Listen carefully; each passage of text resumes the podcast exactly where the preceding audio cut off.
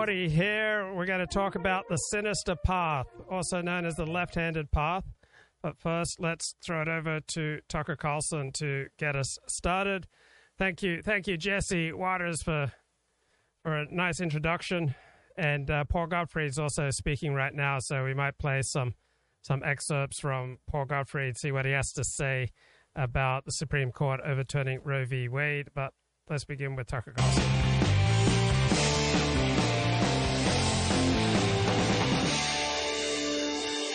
Good evening and welcome to Tucker Carlson Tonight. We're coming to you this evening from Rio de Janeiro, which is a huge and beautiful and very complex city on the South American coast. We're going to be here all week. We're filming a documentary for our Tucker Carlson original series on the rise of Chinese power and influence in Brazil. Brazil is the largest economy in Latin America by far. It's one of the biggest in the world, and it is the most important ally of the United States in the Western Hemisphere. Brazil is a big deal. And yet the Biden administration seems determined to hand Brazil over to the sphere of influence of the Chinese Communist Party. Why is that exactly? We hope to find out.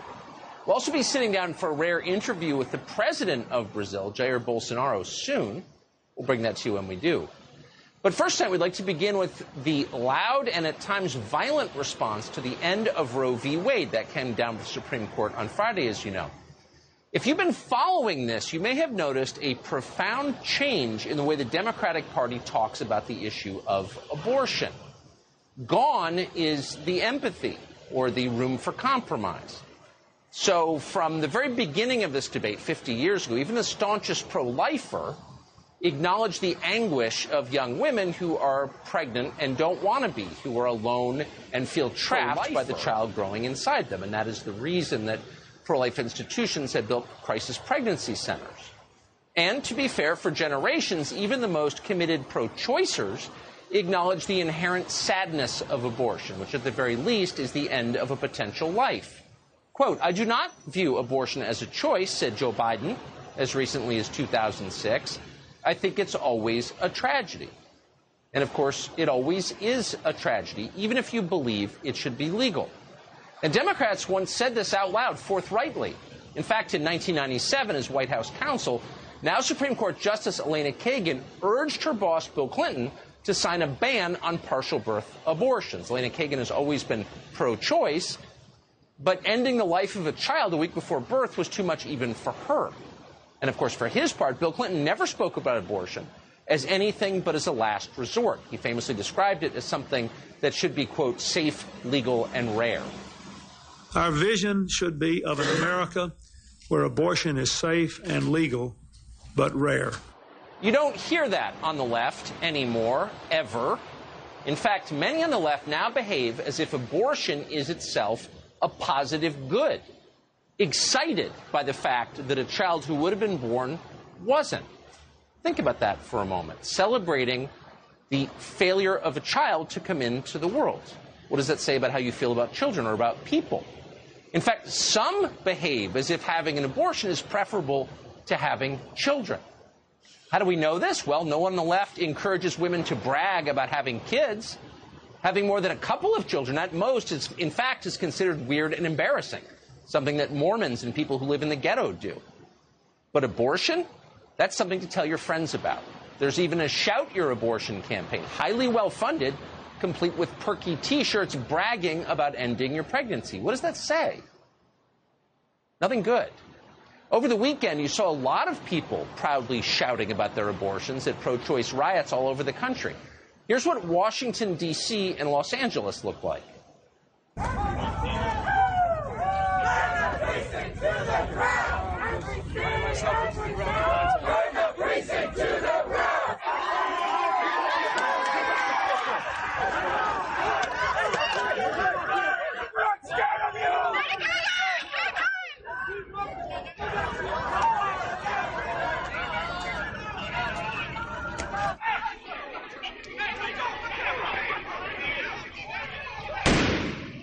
That? The hysteria is telling. It's not the assault on bodily autonomy of the end of Roe versus Wade.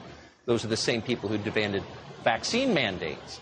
But this happened all over the country. In Arizona, thousands of enraged rioters tried to storm the state capitol. On Friday night, they tore down security fencing around the building.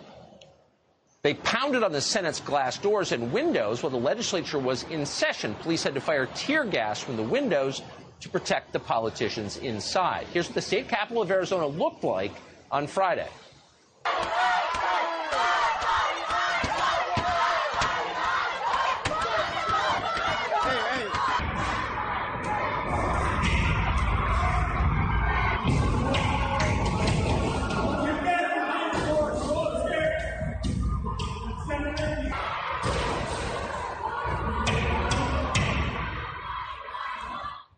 Looks like insurrection to us, but no arrests were made at the Arizona State Capitol on Friday when that footage was shot. There will be no FBI investigation. Democrats who called January 6th the racist insurrection said nothing this weekend about the violent siege of the state capital of Arizona. Did you expect them to? No, of course not. And in fact, instead, they justified it. Let's be clear. We have uh, so many problems with the Supreme Court and the legitimacy. This court has lost legitimacy. They have burned whatever legitimacy they may still have had. This is a crisis of legitimacy. And that threatens the court's long term legitimacy. The court is about to face one of the largest threats to perceived legitimacy ever in its history. The Supreme Court has lost legitimacy with the American people. The crisis of the very legitimacy of the United States Supreme Court fills me with sorrow. Well, you got to give them credit for all being on the same page as usual. We'd love to get the conference code to the morning call where they set that up. But because the court did something they don't like, they're now telling us the third branch of government is, quote, illegitimate. The Supreme Court is illegitimate because it's allowing voters to decide what they want to do with abortion. Some would call that democracy, a system in which citizens choose their own form of government. They're telling us it's illegitimate. On Sunday, the unelected governor of New York, Kathy Hochul, explained that without nine members of the Supreme Court dictating the law for hundreds of millions of Americans, women are fundamentally oppressed. Because we're going to get a flood of people. I have declared this as our safe harbor. This is where we have the Statue of Liberty, welcoming people who are oppressed, women who cannot receive fundamental right to control their body or receive an abortion. They are oppressed. They're welcome here in the state of New York. So we could go on and on and play you absurd soundbite after absurd soundbite. But what are we seeing here? It's not simply an attack, an explicit attack on the legitimacy of the third branch of government, the court. It's not just an attack on the right of people to govern themselves. It's something bigger than that. What you're seeing is a coordinated attack on the family and on children. People at these protests are angered at the idea that children are being born. Watch what's happening there. That is hardly an overstatement. Here's a photograph on your screen from this weekend. It was taken outside the Supreme Court. It shows a mother humiliating her children in public, implying they, they are a burden to her because they are still living. We saw things like this everywhere at pro abortion protests, often in full view of children. This was the scene, for example, in Dallas this weekend. Watch.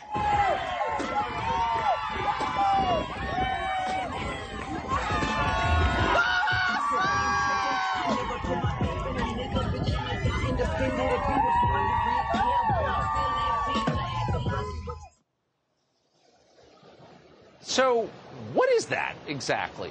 What about the thought of having children makes these people so angry? Where does an attitude like that come from? Well, as it turns out, that attitude comes from the same place the Democratic Party now gets all of its attitudes directly from corporate America. Corporate America wants you childless, and this is a big change. A hundred years ago, big companies built housing for the families of their employees and then schools and libraries to educate them. It was the humane thing to do, but it also seemed to make good business sense at the time. If you wanted workers you could count on, you had to take care of them and their offspring.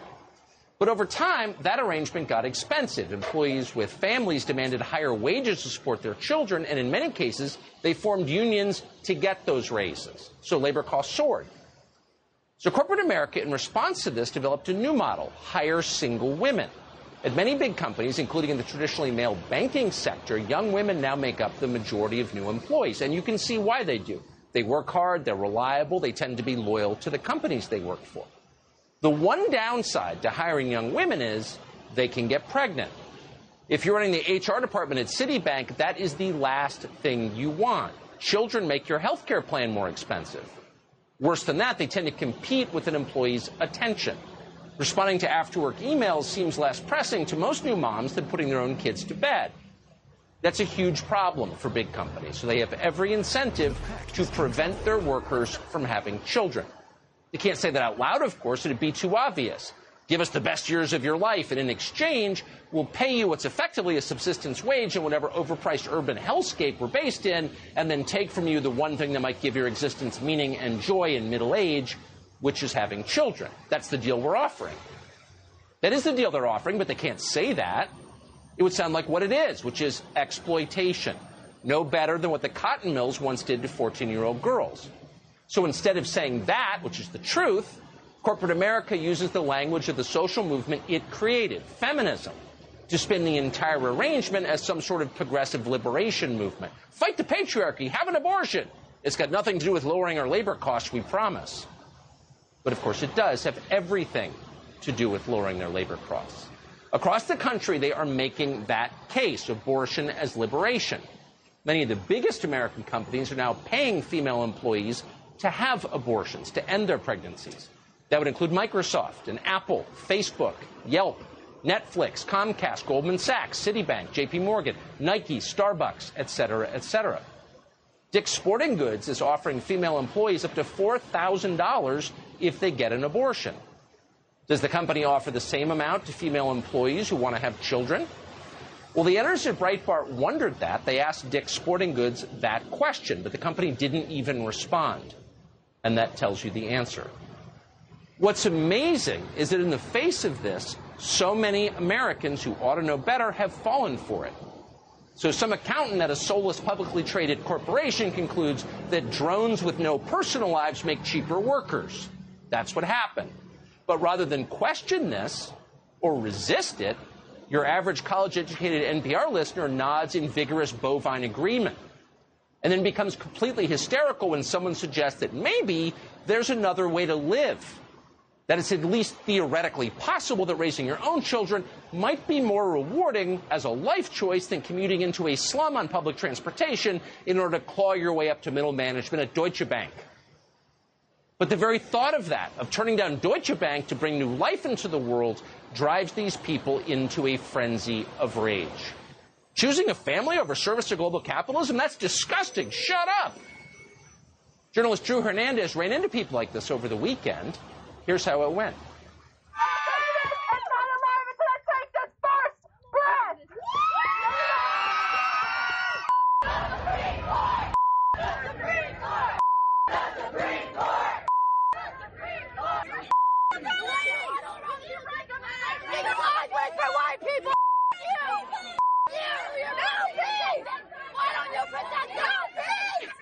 Let's Okay. not have a Calm- conversation. calm down, you calm down, sir. worthless little sack of.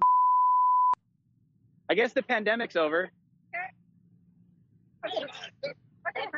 What's wrong, sir? You like killing babies? You love killing babies? love killing babies.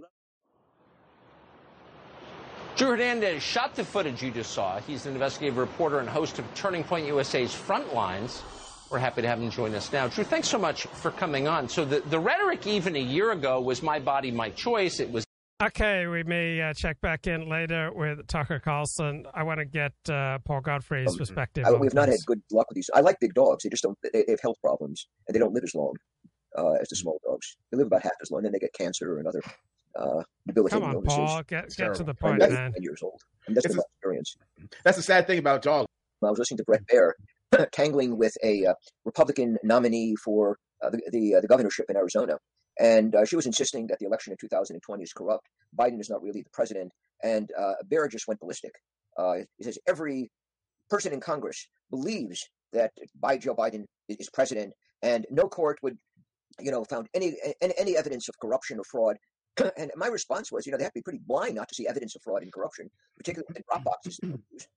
Um, the uh, in the state of Pennsylvania, uh, the mail-in ballot ballots were never approved by the state legislature in accordance with the Constitution.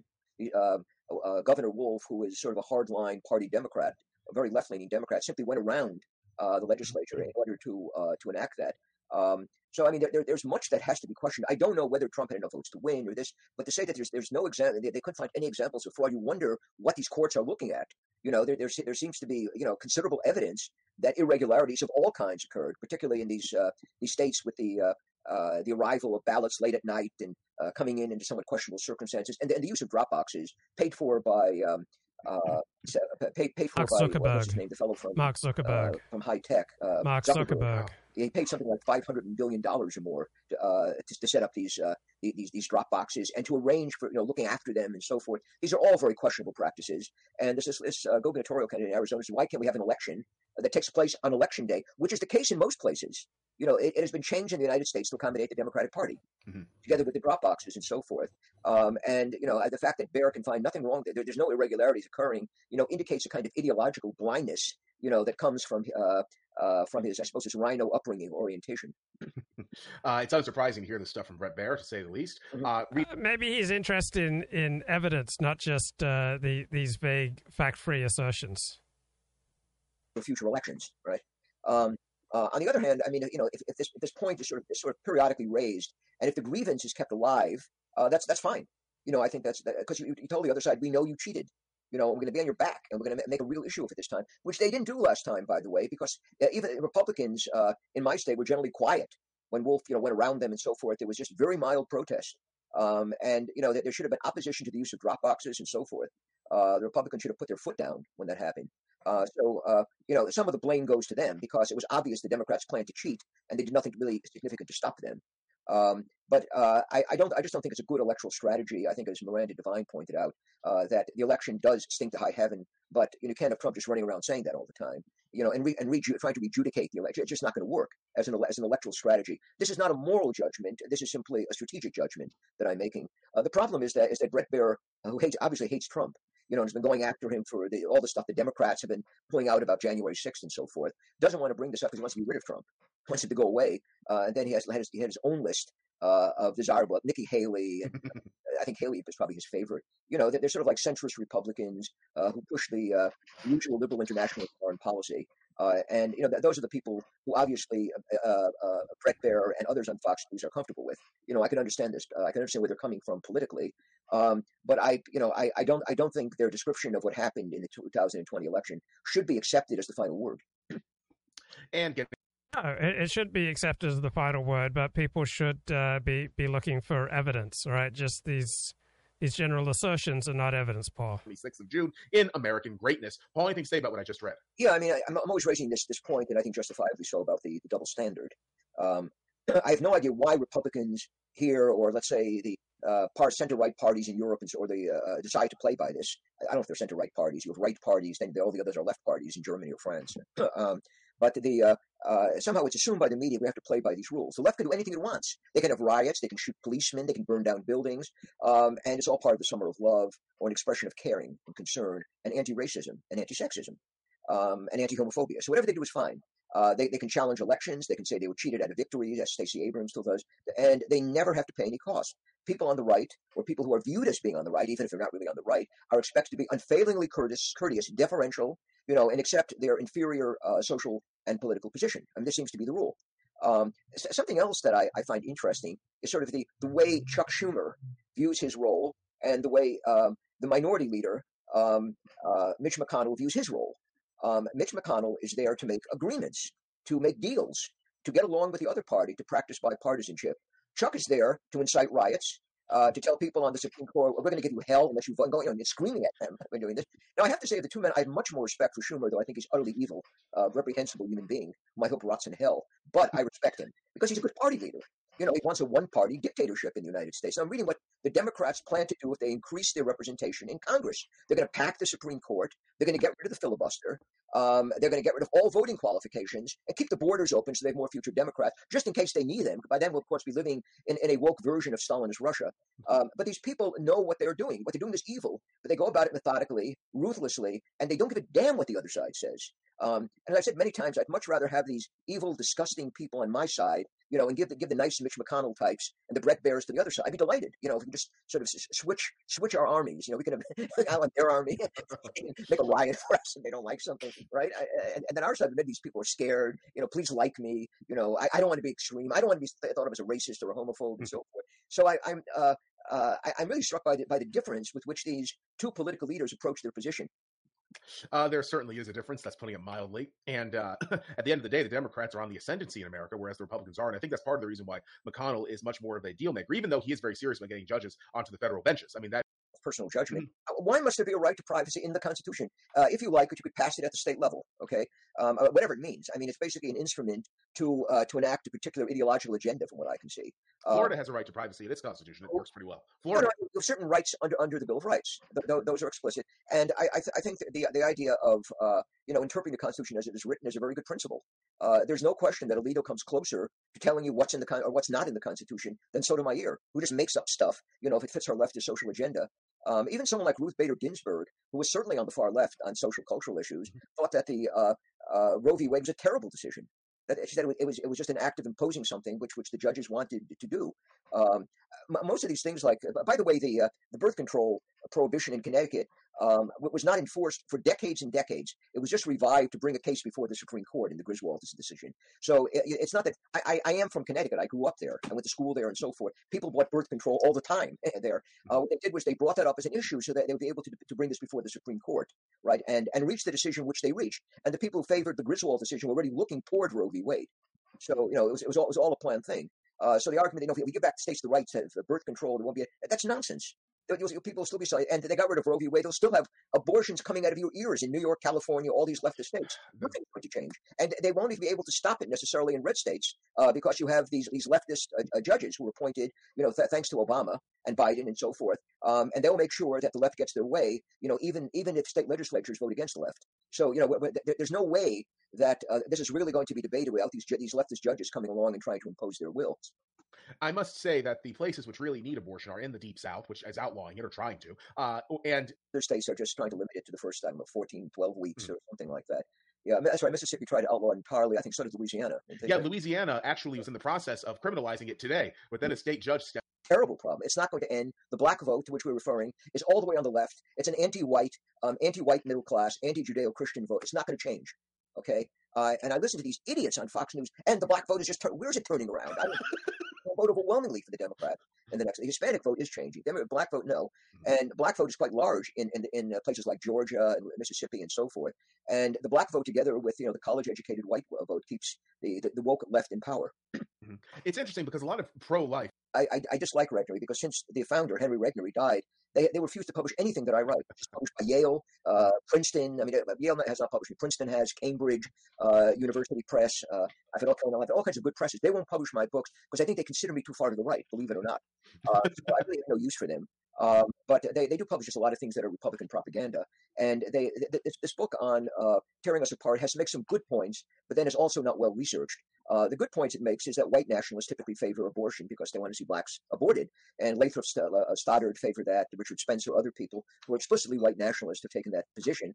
Uh, on the other hand, Margaret Sanger never took that position. Margaret Sanger was anti-abortion, Mhm. very explicit in her post. She favored birth control. Yeah. Um, so they have to turn her into some kind of villain or villainous. Um, they, have, they, have, they never really investigate these things. I mean, they're so sloppy about the way the way they uh, they look at history, and all the progressives were Nazis or fascists. I mean, the stuff they tell you is nonsense. Dinesh D'Souza's book, The Big Lie, is the most prominent is, example. I mean, ba- ba- basically, they have certain propaganda lines like the Frankfurt School did this and that, or they met in Philadelphia. Remember the Frankfurt School did certain things. I mean, these people, you know, I, I, I'm sympathetic to some of their positions, but at least do your homework. At least do some historical scholarship. They keep repeating the same nonsense. You know, that you find it in Mark Levin, then you find it in this guy and somebody else, uh, uh, Dinesh D'Souza. Uh, their their portrayal of, Margaret Sanger is not uh, is not entirely correct. Um, uh, Sanger, I don't, I don't know where you put her on the left or the right. She was on the left for a while. I think she sort of moves to the right by the end of her She life. became a Republican activist at the end of her life. she was right. an organizer of the Arizona Republican Women's uh, Society, and she was a vigorous Goldwater campaigner. Right, I know. Yeah, by the end of her life. Yeah. So, but people on the on the right tell me they know she was a socialist who wanted genocide, and No, is all it's, cra- it's crazy. But the, You don't have to like her or glorify her, but don't lie about her. Mhm. Exactly. But the point is that the left, as we both know, makes up history all the time. White man evil.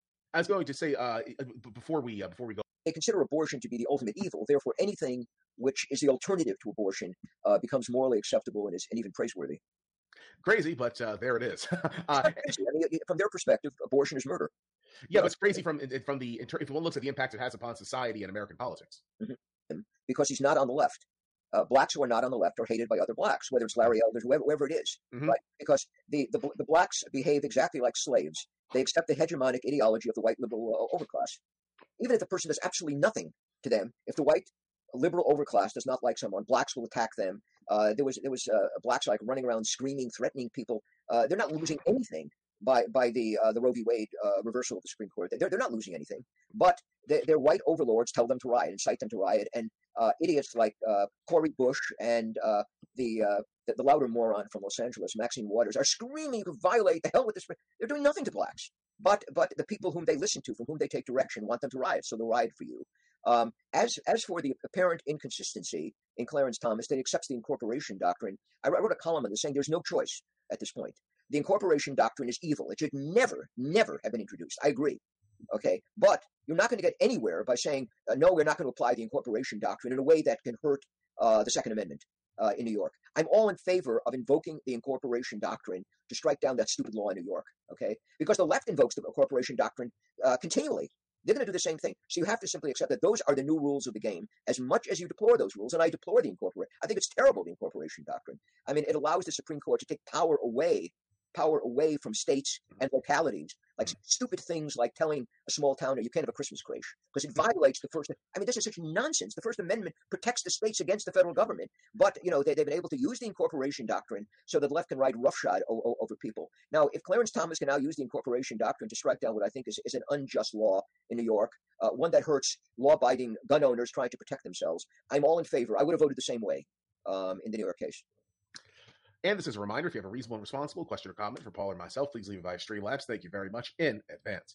Uh, from Douglas, uh, who began, you know, declaiming against the white race and saying we're, we're going to change the face of, of French culture to something like critical race theory in the United States. Uh, Macron is not, you know, an any kind of right center. Uh, he's nothing. He's just the establishment, right? I mean, it's like the establishment. It's like, uh, you know, electing Bloomberg to something in the United States. I mean, is that the center right? I mean, he obviously is pro-global capitalist, but not global capitalist is not a right-wing force in, in, in, in our time. Uh, it is usually allied to a leftist culture, which Macron is. Um, uh, he is not a French nationalist, whereas Le Pen is a French nationalist. Um, so her Rassemblement National picked up 90 seats, which is not surprising.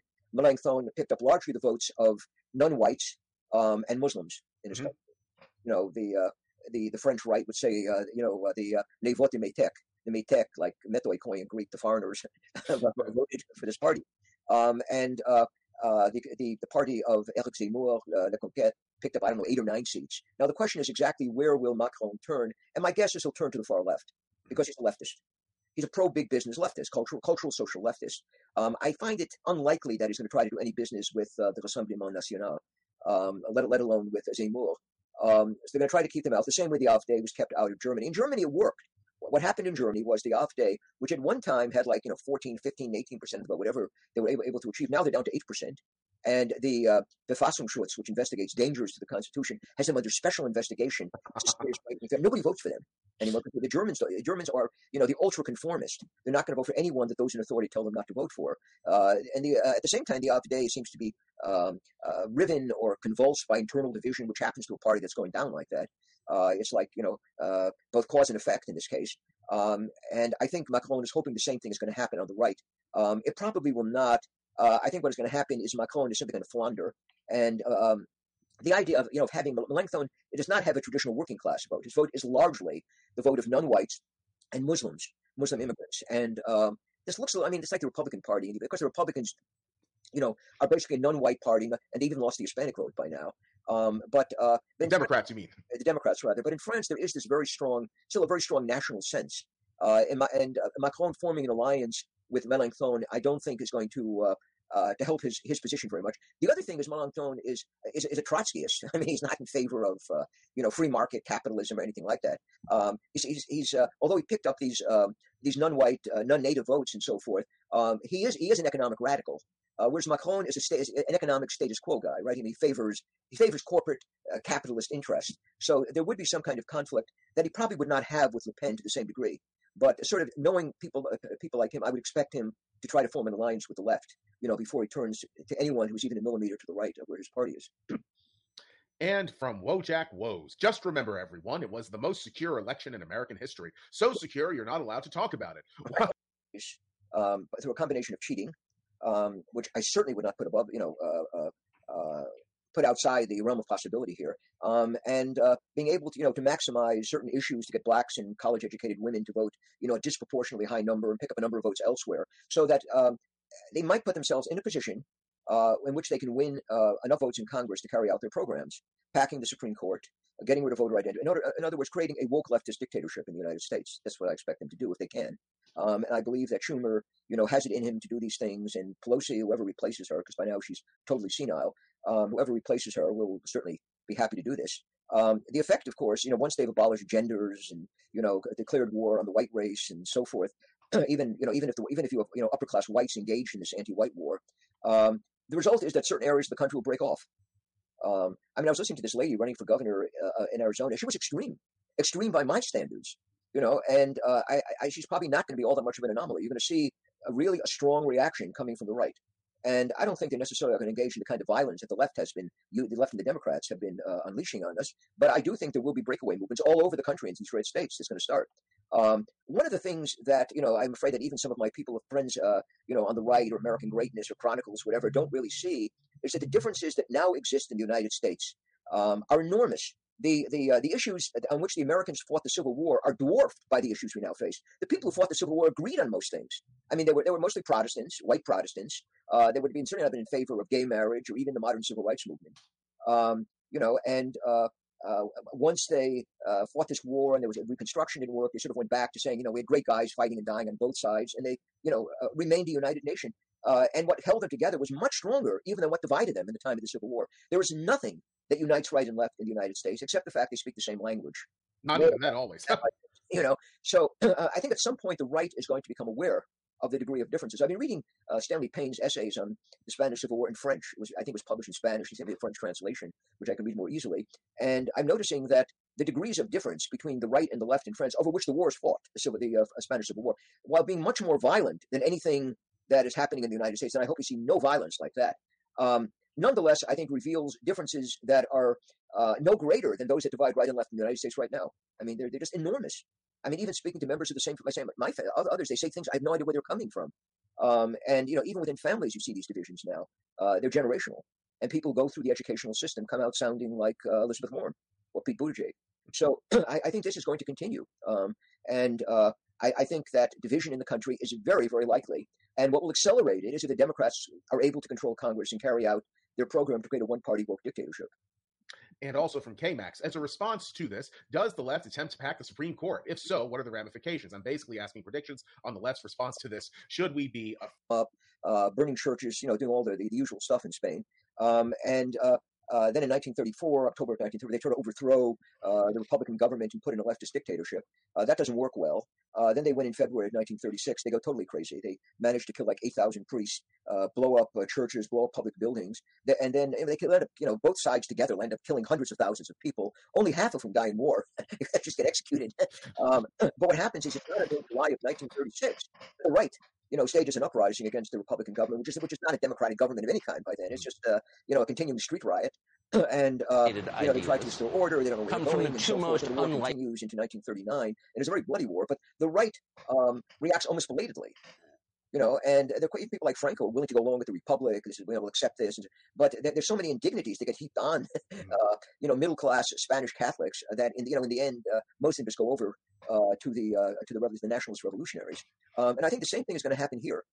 the the right doesn't seem to react at all you know, well, we'll pray, we'll have a prayer vigil or something like that. you don't see much violence, you know, and, and there's even a little violence, they like overreact. Like somebody breaks into the Capitol building wearing a funny hat or so. Oh, this is terrible. I put them all in jail. This is an insurrection. Well, it's nothing. Absolutely nothing happened, right? It was killing was killing done by the left and by the Washington police and so forth. So the, the right really has not yet shown a violent hand, whereas the left has repeatedly by now. But I think the right is capable of the same degree of violence. And I think the question is when will they strike back and in what way? Because it will come. I mean, the only thing you see now are some crazy, uh, you know, some crazy white racists going and shooting some black people or something. These are isolated acts of psychopaths. but but, but or blacks doing this to whites in the case of Waukesha, Wisconsin. But I, I, think what is going to happen is that there will be a right wing backlash in the end, and you'll see violence on both sides. Um, uh, there, there, was something I, I, was listening to was this Greg Gutfeld saying, you know, the Democrats they were pretty good, and now they they're, they're, a little ridiculous. You know, it's like mom and pop having a, a, fight, but you know they can go back and we can have like dialogues again between both. I, I don't know what world this man is living in. You know, we're more like Spain in 1935 than like uh, you know Eisenhower's America right now. to reach that point, there isn't really much holding that society together. Um, and I, I, would agree. The strongest nations are the ones with the most organic relations. um, only they're sort of extensions of the family. You know, like uh, Aristotle's notion of the polis uh, some of the family writ large. Um, uh, but you know, you do have a problem when a country reaches 350 million and is made up of all this diversity. You know, what exactly is going to hold it together beside political correctness and uh, and, cap- and capitalism, or you know, the, the existence of the existence of a market or quasi-market economy? So I can understand why people turn to this propositional nation. there, there is a, a, a, kind of alternative that people have, have, argued for, which is called civic nationalism. I think uh-huh. you get national conservative uh, to the extent that it makes any sense at all. You know, I'm not because you know I'm not a fan of, uh, mm-hmm. that, of that neocon front organization. Um, but the uh, uh, but they do try to appeal to civic nationalism. So it's more than just proposition. You know, it's a sort of um, uh, a belief a belief in a way of life that are sort of intertwined. I'm not sure I really see this uh, in, the United States. I mean, I can understand um, how a Latvian uh, or an Israeli or you know people I don't know a Dane Dane or somebody feels. Um, okay, the the video just got deleted, but a lot of lot of uh, follow up points there on what Paul Gottfried was saying. He made some interesting points, and I think he said a lot of things that were just crazy. So th- this notion that if you believe in civic nationalism or even proposition nationalism, that that's the only nationalism you can possibly be believe in.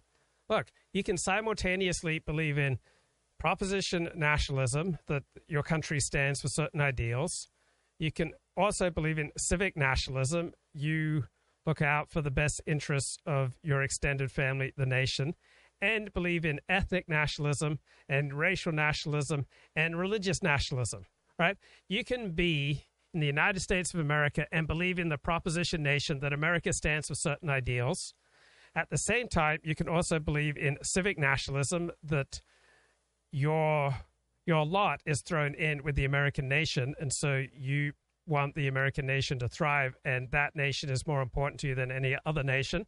You can hold both of those beliefs simultaneously, and in additionally have an ethnic component to your nationalism that you feel most comfortable with with your particular ethnic group in the United States, and you can layer on top of that a religious nationalism that the U.S. Constitution was inspired by God, that the United States is doing God's work in the world. It's not like if you hold one type of nationalism, that that's then therefore exclusive to all other types of, of nationalism.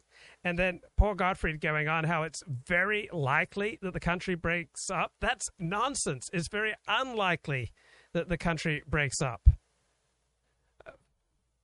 for, for so many reasons. First of all, the hard men in the military would, would never allow it. Second, it just would not work practically. Uh, third, politics is not the primary consideration for 90% of people, not even for 95% of people. For maybe 5% of people, politics is numero uno. But generally speaking, Republicans and Democrats get along okay in, in, regular life. They are not at each other's throats in the real world. They're at each other's throats on cable TV on Twitter, on YouTube, right? Activists may be at each other's throats. So many things that Paul Gottfried just said that uh, I, strongly disagree with. He, he uh, on the one hand, he remonstrates with various scholars for not doing their homework, but he comes up with these broad electoral fraud allegations for which there's no evidence. Right? Just because Mark Zuckerberg uh, donated money for the the counting uh, of ballots for for making making possible uh, making it smoother for for votes to be counted in our 2020 election during during a time of pandemic that does not ipso facto show that there was fraud it's an excellent thing to investigate for example did mark zuckerberg facilitate and encourage getting out the vote in Democratic areas far more than Republican areas. Right. Then what effect did that have on the electoral vote? I would like to know. Someone needs to do that work. All these people are just so convinced that the 2020 election was fraudulent, they should go do the work to establish their case. but they're too lazy to do the work, or they're not incompetent enough, or they don't really believe what they're saying. This is just emotional venting. It, it's got to be one of those three, and none of those three make people who believe in massive electoral fraud in the 2020 election look good. So it's a very unimpressive group because if you were able to establish that electoral fraud cost Donald Trump the 2020 election, you would be the most impactful, influential, famous, and venerated journalist in American history. You would be set for life, right? You would make millions of dollars. You would uh, fly around giving speeches for $50,000 a speech. You would be sainted and venerated in Republican circles. You'd have women throwing themselves at you. Your life would be made if you could only factually establish the case that voter fraud cost Trump the 2020 election. But there's no evidence of that so far. So go go do the homework. Paul Gottfried keeps telling other scholars to go do their homework. Well, someone in Paul Gottfried's camp should go do their homework and substantiate this case about uh, voter fraud. And then, is there anyone on the distant right does not have a massive case of martyr complex? I was just talking about this with, with a friend, and it just seems like everyone uh, on the distant right has this this this martyr complex. So it's a victim complex. It's it's desiring being a martyr for its own sake, seeks out suffering or persecution because it uh, feeds a desire to avoid responsibility. Right? Often this belief comes from the martyr believes he's been singled out for persecution because of his exceptional ability or integrity. Right? Or that they're willfully suffering in the name of love or duty. Right? So so Paul Gottfried despises Regnery Publishing because they won't publish him. Uh, that that seems to be taking things a little too personally. And then this notion that if the Democrats win in the next election, that that America is going to turn into a Stalinist woke dictatorship. I mean, that's absolutely nuts. That's absolutely absurd. That we're going to have a Stalinist regime in the United States, like murdering millions of people if the Democrats win. That's that's nonsense. And uh, then then Joseph Cotto said Democrats are in the ascendancy. No, Republicans are in ascendancy. But for the first time in, in my lifetime, I heard one socialist democratic pollster say it that uh, Americans who, who didn't vote they're, they're probably more likely to vote for Republican than vote for, for Democrats. Republicans are poised for a major series of victories in the 2022 midterms, and they're looking far better than the Democrats for 2024 as well.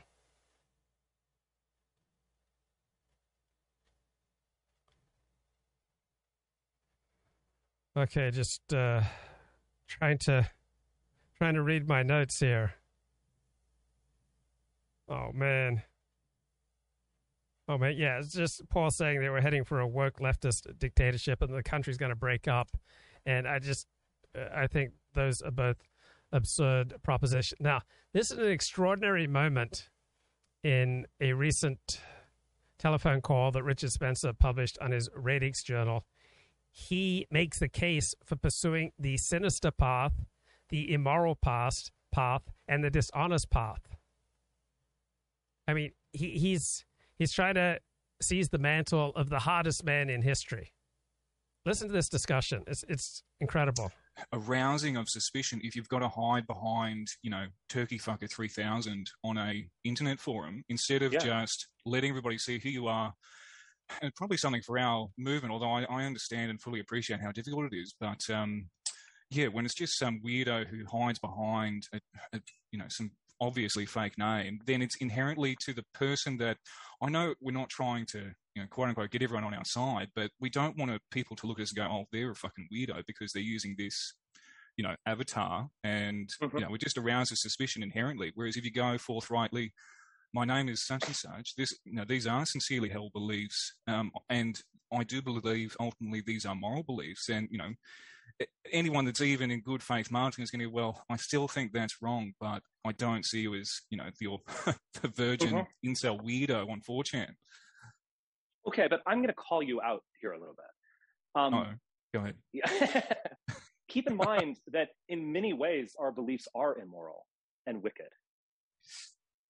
Right. He is embracing being immoral and wicked. What normal person, uh, particularly with a family and some kind of position in life, wants to embrace a movement that its leader says is essentially immoral, wicked, and sinister?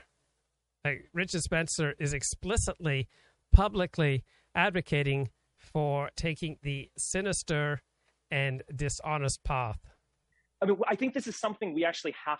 I, you have to embrace that, un, uh, because I, I, think there's another. There, there's something else that we've done. Like, for instance, I use my name. I don't use a pseudonym. I have. I think I've used a pseudonym like twice in my entire life to write like a couple of blogs that I thought were bad. Actually, when I was at Taki Mag, I wrote a few things that I thought were bad, and so I put them under another name. I was like, I read them out. I was like, oh, this is shit.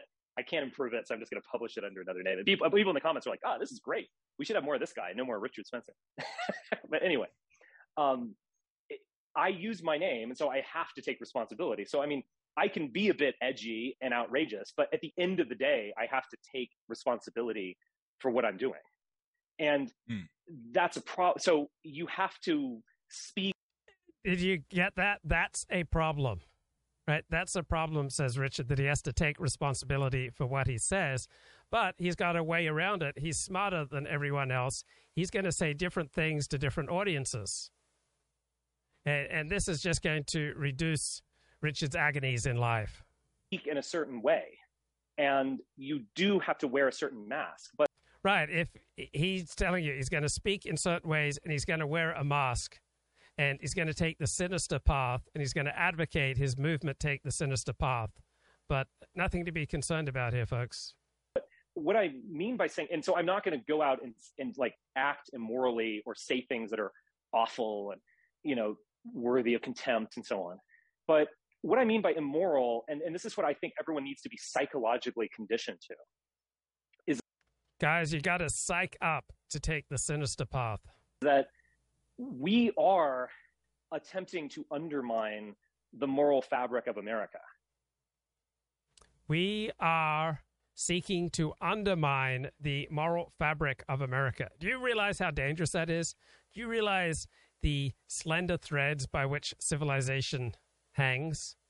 And if you unravel those threads, what happens is mass slaughter. Right? We're talking mass genocide like we are doing something and again i'm saying this to a particular crowd i'm not saying this publicly like we aren't moral. And we aren't come on guys come join my cause. We aren't moral. We are sinister. We are deceptive. Doing something that is ultimately like for the good of america or the world as it's currently constituted yeah, it's for for the good of America, but a little later he says we don't care about America. We do want to ultimately undermine the moral system in which we live. So we are Okay, so we all have objections to the moral system in, in which we live, but I certainly don't want to undermine it because I don't see what are the other far superior moral systems out there. I mean, do you want to live in Korea? Do you want to live in Nigeria? Uh, do you want to live in, in France or, or Germany or Russia? Do you want to live in Hungary or England or Brazil or Argentina or Guatemala or Honduras or Mexico or Canada? I don't see a lot of other moral systems out there for nation states that I think are just so much more superior to what America offers. Now, compared to a country in your fantasies, yeah, in your fantasies, there are amazing moral systems out there. In your fantasies, there are all these amazing nation states out there that we should emulate. But in reality, not so much. Sinister. And we, it isn't. He wants I, to go sinister. We do want to ultimately undermine the moral system in which we live. So we are sinister. We do want to undermine the moral system in which we live. We are sinister. So that's some uh, pretty edgy content. Just wonder what he means. And we, it isn't. I, I and I, I guess I'm, I'm stressing this because I think people need to get morally conditioned to what needs to be done, in the sense that there's a lot of happy talk in the movement about like we just want national. Yeah, we, we we don't want any of that happy talk, guys. We don't want people putting great importance on, on being happy. No, we want people who are unhappy. We want to attract the miserable. Right? We want to attract the dysfunctional. We want to attract the people who aren't cutting it and are filled with rage. nationalism and you know we just mm. want to all go home again and we're going to all be happy happy homelands this is one of my least favorite memes from like RamZPaul or whatever and this is all good Why would someone hate the the meme of happy homelands? Like, what's wrong with wanting to be happy? What's wrong with wanting to have a happy home? What's wrong with wanting to have a happy homeland? These are all good things. These are all beautiful things. good you know whatever that's not what we're about um, we are on a campaign of demoralization a, a vicious campaign We are on a vicious campaign of demoralization.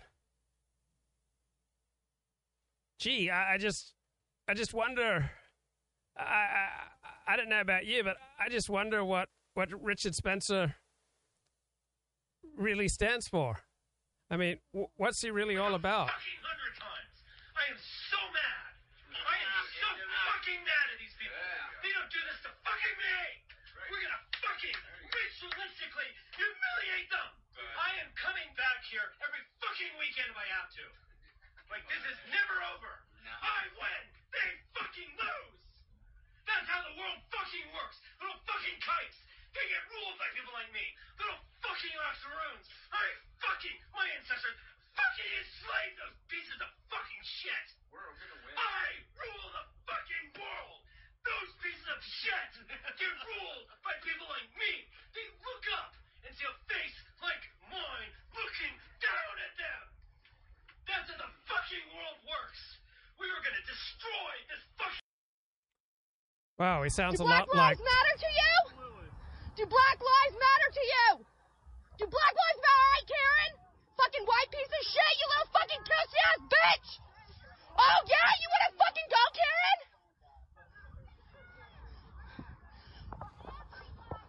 No!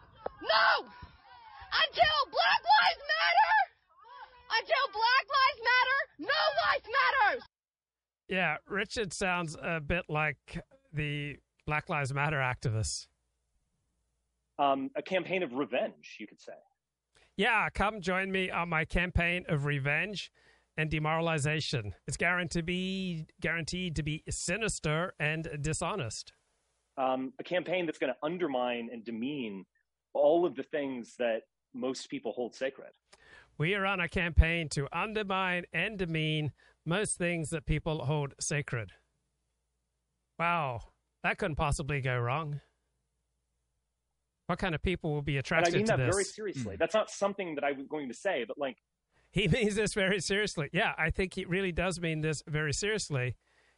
It, it means that this evil rant that he goes on, this is who he is. like a fucking hundred times. I am so mad. I am so fucking mad at these people. They don't do this to fucking me. Yeah, that rant, that is who Richard is. That wasn't a mistake. That wasn't an accident. That wasn't something that was not reflective of him. the world the we, we can't like i don't i don't think we should go out there and fight every battle i, I think that's something that i really learned and and so on like if, if you're just resisting everything everything you're just going to get bulldozed at some point but what we ultimately want to accomplish is really the opposite of the current moral system and so from the perspective Okay, think about the opposite of the current moral system. So you have a flawed country, but still it would it would rank definitely in, in the top two percent of best run countries. We have a crime problem, but probably less crime than eighty percent of countries. Right? We have unparalleled levels of prosperity and freedom. And he wants the opposite of these things. perspective of the moral system from the perspective of real america we are evil from the perspective of real America, we are evil. on the um, get into this kind of like anti-China posting or or trains and if they want exactly or their vision for a world. I know their vision for right now, like the Chinese people, the Chinese Communist Party, and Chimerica relationship, but I don't I don't understand, and I, I don't know if they have something beyond that. Had a system of sun, but it's very pertinent here. You know, we'll they failed to colonize Vietnam. Talk about China. And in World War II, uh, Japan, right, uh, even going deal of Mongol DNA. China has been relative. Greens talk about how. Oh, I, yeah. I mean, I, I, I see where you're going, but I, and and I do kind of. I, I don't have any kind of like inherent antagonism towards the Chinese or something, but you know, it, it has to be about us and not, you know, is it? Wow, who's the us? Okay, it has to be all about us, but who's the us that Richard is campaigning for? Necessarily a good thing. I don't know.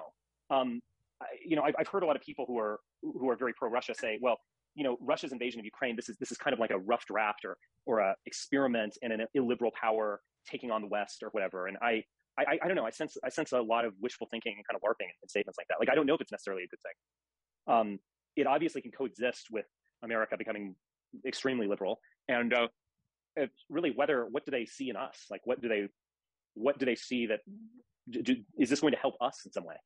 But I'm not I'm not interested in like the triumph of illiberalism around the world.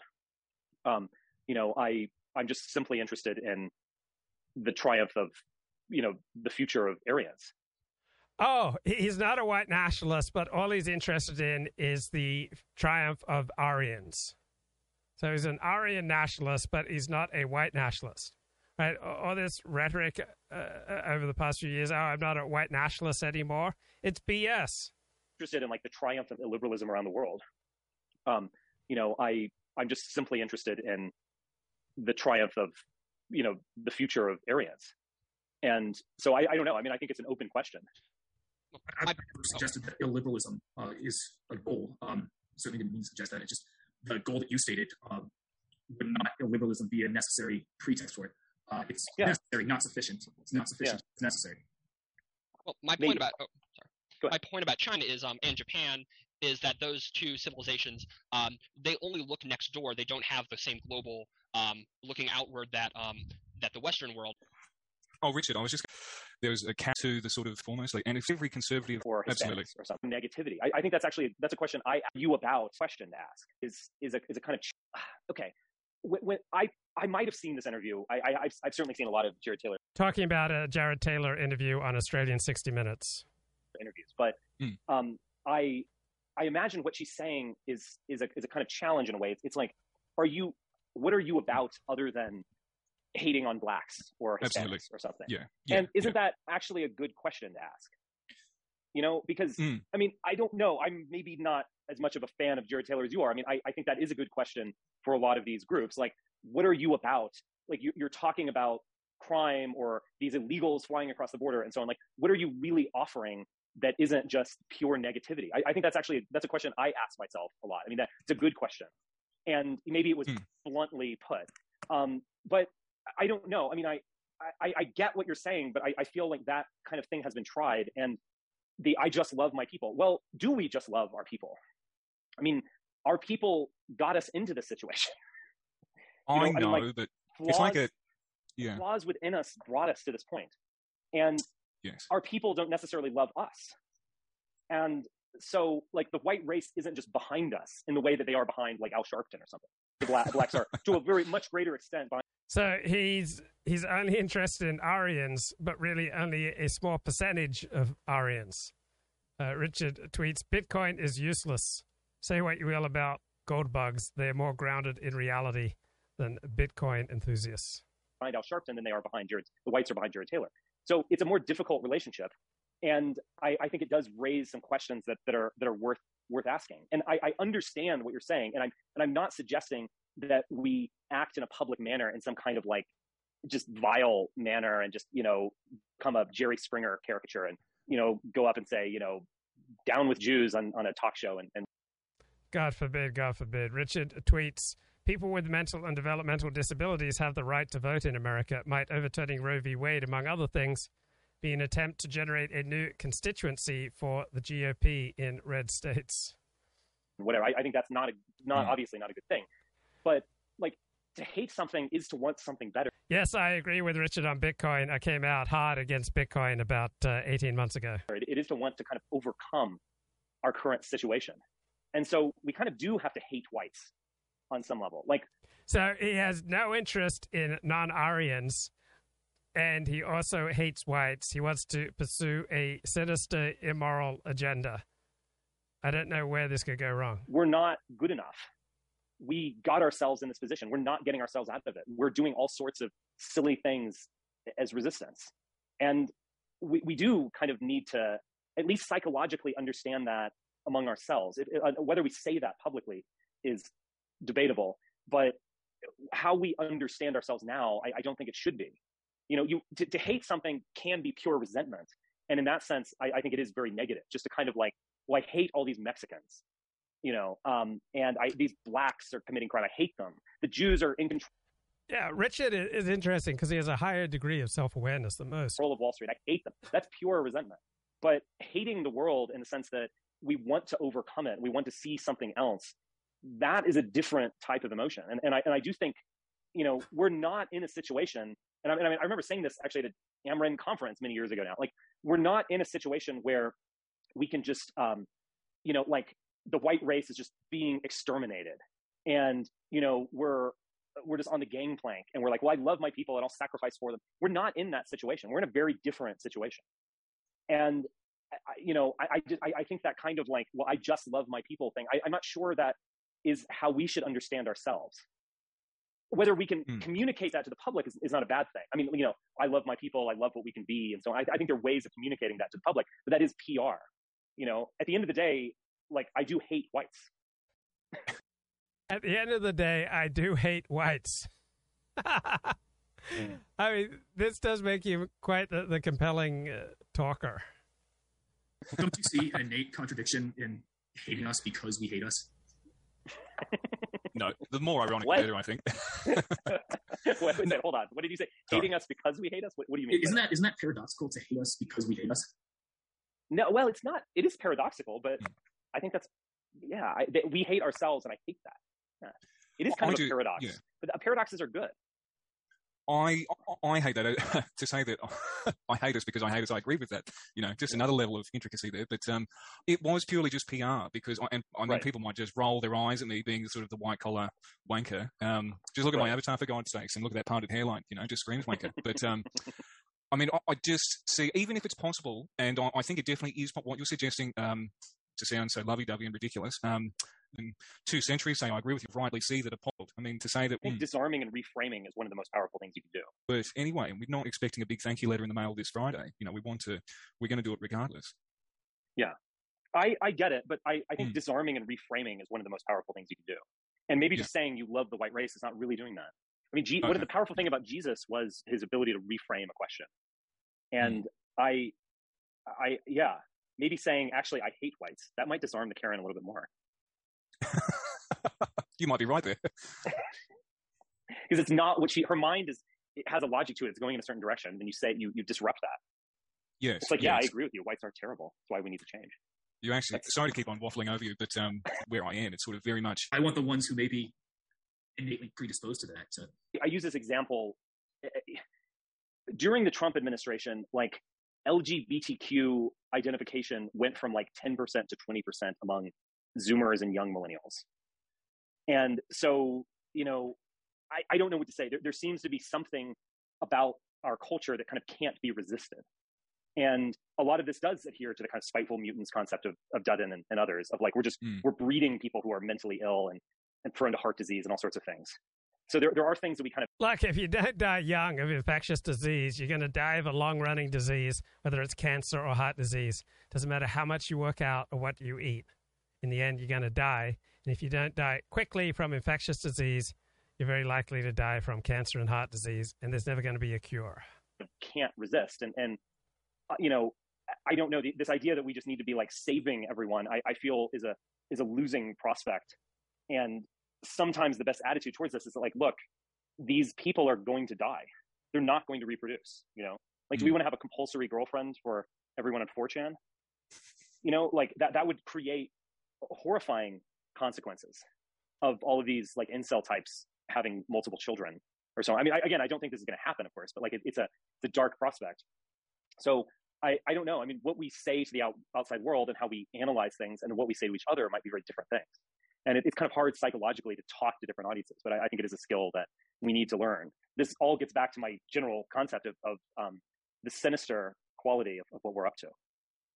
Uh, when did I link the, this? the sinister quality of what we up, what we're up they to. ultimately want what we want. Now, with the, with, with the real American type people, would they have have it better in a world run by us? Of course, mm. but they don't know that, and I don't.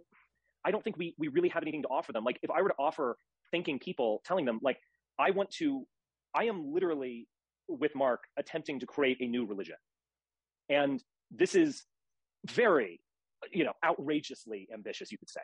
Um, mm. But we are actually going to do it. And it is very serious what we are doing. But this might take decades. And it, it is not something that I, I, might even not see it. And what we need to do is create, I like, may not get again, there the, the left hand path and, and just smaller communities. This is his uh, Martin Luther King uh, speech. I may not get there with you, but I see the promised land. That are trying to engage in projects and influence on our own. If I pitch that to the guy in Kalispell who was screaming at me, he would just scream at me or laugh at me. He, he wants yeah. nothing to do with it. Can't comprehend it. Yeah. No. If he can't, if he comprehends it, it sounds awful. yeah, because that type of person is so partial to just grabbing a pitchfork and screaming obscenities, and they want. I mean, there's a reason why Trump, of course, appealed to them is because he's just a buffoonish, and they see themselves in him like just someone that'll be crude and vulgar yeah. and outrageous, and that's what appeals to them. Whereas the sort of I don't mean this in a facetious way, like just this sort of intellectual approach, and um, again that word, the clandestine approach of no, this is very, very difficult stuff that's got to be you know made incrementally. They, they just look at you and go, ah, oh, and they're homosexual. Right. So every time I listen to one of your things, Richard, there's some hideous, vulgar cretin co- rings up with the homosexual. So I can't believe it. Said you want to do it type of thing.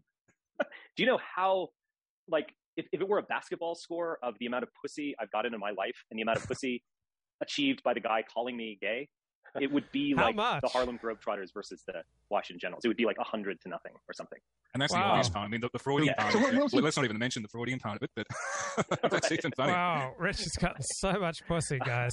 anyway, so I, much. I'm already. So, they are talking about states, individual so states much. within the nation, not the nation state, right? The, the, the, the right, you know, the, the Robert state. Wright, Mickey Kaus. They mentioned the word well state. regulation, state militia. I don't know. Yeah, yeah, Uh, the state militia. about the Supreme Court gun the answer is I don't know. Uh, the the third thing is you're you're.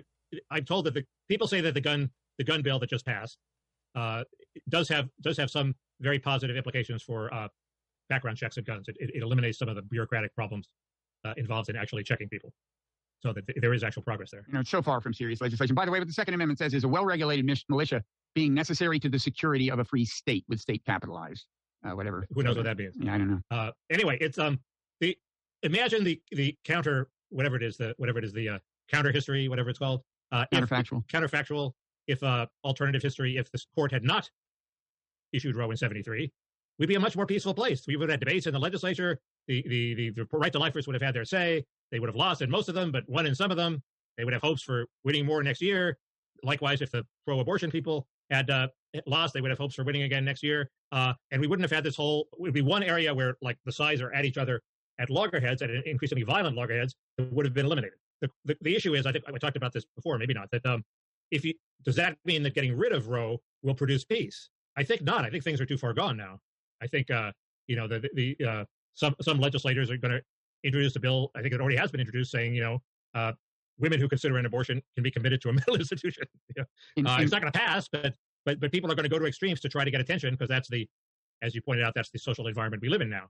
Whereas if we'd had if we'd had 50 years of peaceful solution, democratic solution of the abortion dilemma, we'd be in much better shape, despite the environment of social media where everybody tries to be extreme. Yeah, I don't think I don't think things are going to get a lot more peaceful on that front. I mean, one thing I said I'm kind of worried about is if the, if the Democrats make, you know, elect make it their rallying cry that we need to elect senators who will select justices who will reverse Roe, that there will be a counter reaction to that by Republicans. I don't know, and, and that's why I, I'd like uh, more emphasis on the rallying cry, on the guns rallying cry, like give states the right uh, to regulate the carrying of guns in public. That just should seem, you know, and most to most people, I think that's uncontroversial. They would, they, they would, uh, you know, and I think they should make that the big, the big thing. But uh, Well, I think they're both pretty big things, but uh, the, the, yeah, but, the but again, I think I think the second one evokes less of a counter. It, it, it, it's less amenable to the Republicans using you're saying that to drive their people to the polls. That's my argument. is that uh, if there are a lot of pro-gun people. I mean, the Democrats haven't pushed this issue for years because they lost West Virginia because of the gun issue. So, uh, so yeah, but- the Democrats have been terrified of the pro-gun populace. The other thing is Roe uh, puts it back in the hands of the state legislature, so there will be fights in the state legislature. So the Democratic Party up and down the line will have an argument: vote for us. Uh, the, the the gun decision takes it out of the hands of the state legislature. So electing a state Democratic state legislator isn't going to do you any good. All the focus has to be at the top on the Supreme Court, and that's a that's a fight we you know we've had those sorts of fights for decades and decades, and it's not clear that this gives the Democrats that much more leverage. It's true Yeah. that it's slightly, in some guises, it may put the law and order issue on their side, which is a big deal. I, I just mean I think there are a whole lot of uh, people who are pro-gun and exercised about the gun thing up to a point, but don't really want to carry one to their Walmart. Like they want to have the gun, they want to be able to go hunting, they want to have it in their house, they want to go to the, the shooting range. They don't need to carry it. And they don't want other people to have it. And then they may not. They actually may not want other people carrying it. Well, at that's the big issue. I mean, in fact, is- some of them may be white people who don't want black people carrying them around. Well, that's a huge sleeper issue that's wildly underestimated by the NRA, uh, which uh, which is that black people with guns terrify white people. Right. So uh, if, a, if, a- if a decision, if the NRA equally enforces the right to the Second Amendment, which they have to do because that's the right thing to do, there are going to be a lot of people carrying guns that white people don't want to carry guns, and it's it's a big emotional sort of undercurrent issue that is never addressed, except Right. uh, one can talk about it in podcasts. And you see a Oh, guy, you know, 100 yards from your house, and he's got a gun. You can't. You can't call the police. Is that what Americans want? I think if you see the gun, you can't call the police. No, you can't. If guns, if anyone's allowed to carry a gun, I, I, do you think this applied to unconcealed open carry? I believe. ma- Yeah, I do. I do. I believe it Huh. applied to both. I didn't know that. Um, I mean, the actual Yeah, that's the the big uh, sleeper issue. How are people going to feel? How are, how are white people going to feel when a large number of black people are walking around carrying guns? likable Democrats in Congress. They have joined forces on the issue, Elizabeth Warren and Sandy Cortez. And they're suggesting that Joe Biden can issue an executive order authorizing the construction of abortion camps, federal clinics on federal lands. Watch. There are other places the president could act to uh, dampen the ability of these companies to track women who travel out of state to an abortion clinic, to provide funds for people who are traveling, and to look into the use of federal lands. We have many ideas. We have um, some ideas coming from Senator Warren, signed a letter along with 25 other uh, Democratic senators asking President Biden to explore uh, opening healthcare clinics on federal lands in red states. We're not going to help you raise your standard of living, afford food or gasoline or housing, but we can help you not to have a family. Abby Johnson is a former Planned Parenthood director. She joins us tonight. Abby, thanks so much for coming on. Abortion camps on federal lands. Did you ever think you'd hear this? Never. But hey, maybe Elizabeth Warren can get us a discount from her tribal ancestors or something. But listen, this would be extreme executive overreach if this actually happened. And I mean, you're exactly right. Hey, they don't want to spend any money on actually helping women who are pregnant, but hey, let's spend billions of Right. dollars on, you know, building abortion clinics on what, Native American land or our federal parks? I mean, it's, it's absolutely ridiculous. Let's just provide for women who need resources for their babies right now. Women couldn't even get formula a few weeks ago, but yeah, let's just build abortion clinics instead. What I don't understand is where's the meaning in American life? I mean, if if having children has no meaning, if it's not the main source of joy in a person's life, then then what is? I mean, Netflix? Like, what are they offering up to replace the void of children? Well, I mean, they're really not offering anything right now. I mean, you know, Tucker, when people, you know, that saying is when, when people tell you who they are, you should believe them. These are people who are currently, you know, firebombing pregnancy centers. They are calling to kill babies. We need to believe them. These aren't pro-choice people. These are people who want to kill babies. They are pro-abortion. We need to believe them when they say that. Yeah. Yeah, I never used to call people pro abortion. I always felt it was an honest disagreement. I, I've always been pro life, but I always respected people who disagreed. I didn't think they were pro abortion, but they are. And it's shocking to me. Abby, I appreciate your coming on tonight. Thank you. Of course. Thank you. A majority of justices on the Supreme Court just voted to overturn Roe v. Wade. Of course, that's why we're having this conversation. But weirdly, the Democratic Party is focusing on just one of them, the black one. That would be Clarence Thomas.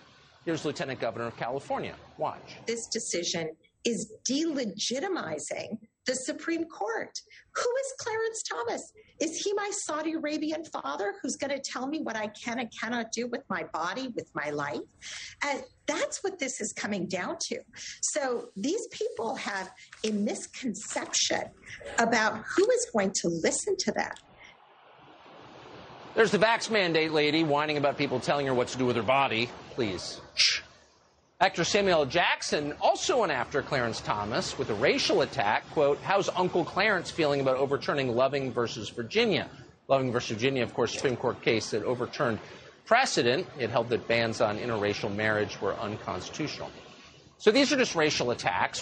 Why against Clarence Thomas, of all the six members who voted to overturn Roe v. Wade? Mark Paoletta is an attorney, a close friend of Clarence Thomas. He has a new book called Created Equal, Clarence Thomas in his own words, and a film. We just interviewed him the other day. He joins us again tonight. Mark, thanks so much for coming on. So it it does seem like so you had six Supreme Court justices vote to overturn Roe v. Wade. Again, you could be for legal abortion and still recognize Roe v. Wade was an absurd Supreme Court decision that degraded the institution of the court and be against it. But why Thomas? Why are they going after one out of six? Because the left is racist. Uh-oh. Tucker, they expect Clarence Thomas to think the way a black man should, in, in, in, based on the color of his skin. And Clarence Thomas, for 30 years, 40 years, has refused to do that, and they want to destroy him. And that's what they've been doing and coming after him. And the bottom line is, Clarence Thomas doesn't care at all what they think. It's just so funny, though. I mean, if you compare the attitudes of the average black guy in America to the average white liberal in America on abortion, the black guy is way more opposed to abortion than the average white liberal. So why does Clarence Thomas have to have the same views as an NPR listener? And that's what he's been saying for 40 years, and it's the left demands it, and they will they will go after him. But it is a great day for the Constitution, uh, you know, with, with, with Roe being overturned, with with uh, the Second Amendment being strengthened, consistent with the Constitution, with religious liberties today coming down, uh, consistent with the Constitution, and it's all aligning with where Clarence Thomas has been for the past 30 years. Yeah, I think it's a fair point. He's he's been saying it this whole time, as you point out in your book. Mark, great to see you again. Thank you. Thomas is leading the way on the Supreme We're broadcasting Court. from Rio de Janeiro, Brazil tonight, one of the most famous cities in the world, and for good reason. Certainly one of the most beautiful on the planet. You're looking at the Christ the Redeemer statue that's in the summit of Mount Corcovado, an amazing statue built in the early 30s. We're going to go there later in the week. So the January 6th committee has nothing to do with January 6th. The point of it is to punish the political opponents of the Biden administration and to make certain Donald Trump doesn't run again. And they're doing it with the assistance of the so-called Justice Department as run by Joe Biden. So already the committee, speaking of Stalinist overreach, has had Steve Bannon and Peter Navarro arrested, neither of whom committed any crime. They've also had the Fed search the home of a former DOJ official called Jeffrey Clark, who we spoke to last week. Then on Wednesday, the FBI showed up to seize the phone of a former Trump attorney called John Eastman. Now, critically and illegally, they seized his phone before they presented him with a warrant, and it's on tape. Watch. Sir, go ahead and put your arms off for me. Can I see put the warrant? Sir, put your arms off for me. Can I see the warrant, please? I'd like to see the warrant. I'd like to see the warrant. I'd like to see the warrant. Let me see the warrant, sir. I'd like to see the warrant before you take my property. Sir, here comes the warrant right now, sir. Right Here is the warrant. Right. I want you to see that they took my property before providing me with the warrant. I'd like to read the warrant. Disgraceful. Wearing his little mask, put your hands up as if Eastman is a threat. He's not. He's a lawyer. As you just saw, he's under subpoena from the, speaking of illegitimate, wholly illegitimate Pelosi Liz Cheney led January 6th committee. Mr. Eastman joins us tonight. John Eastman, thank you so much for joining us tonight.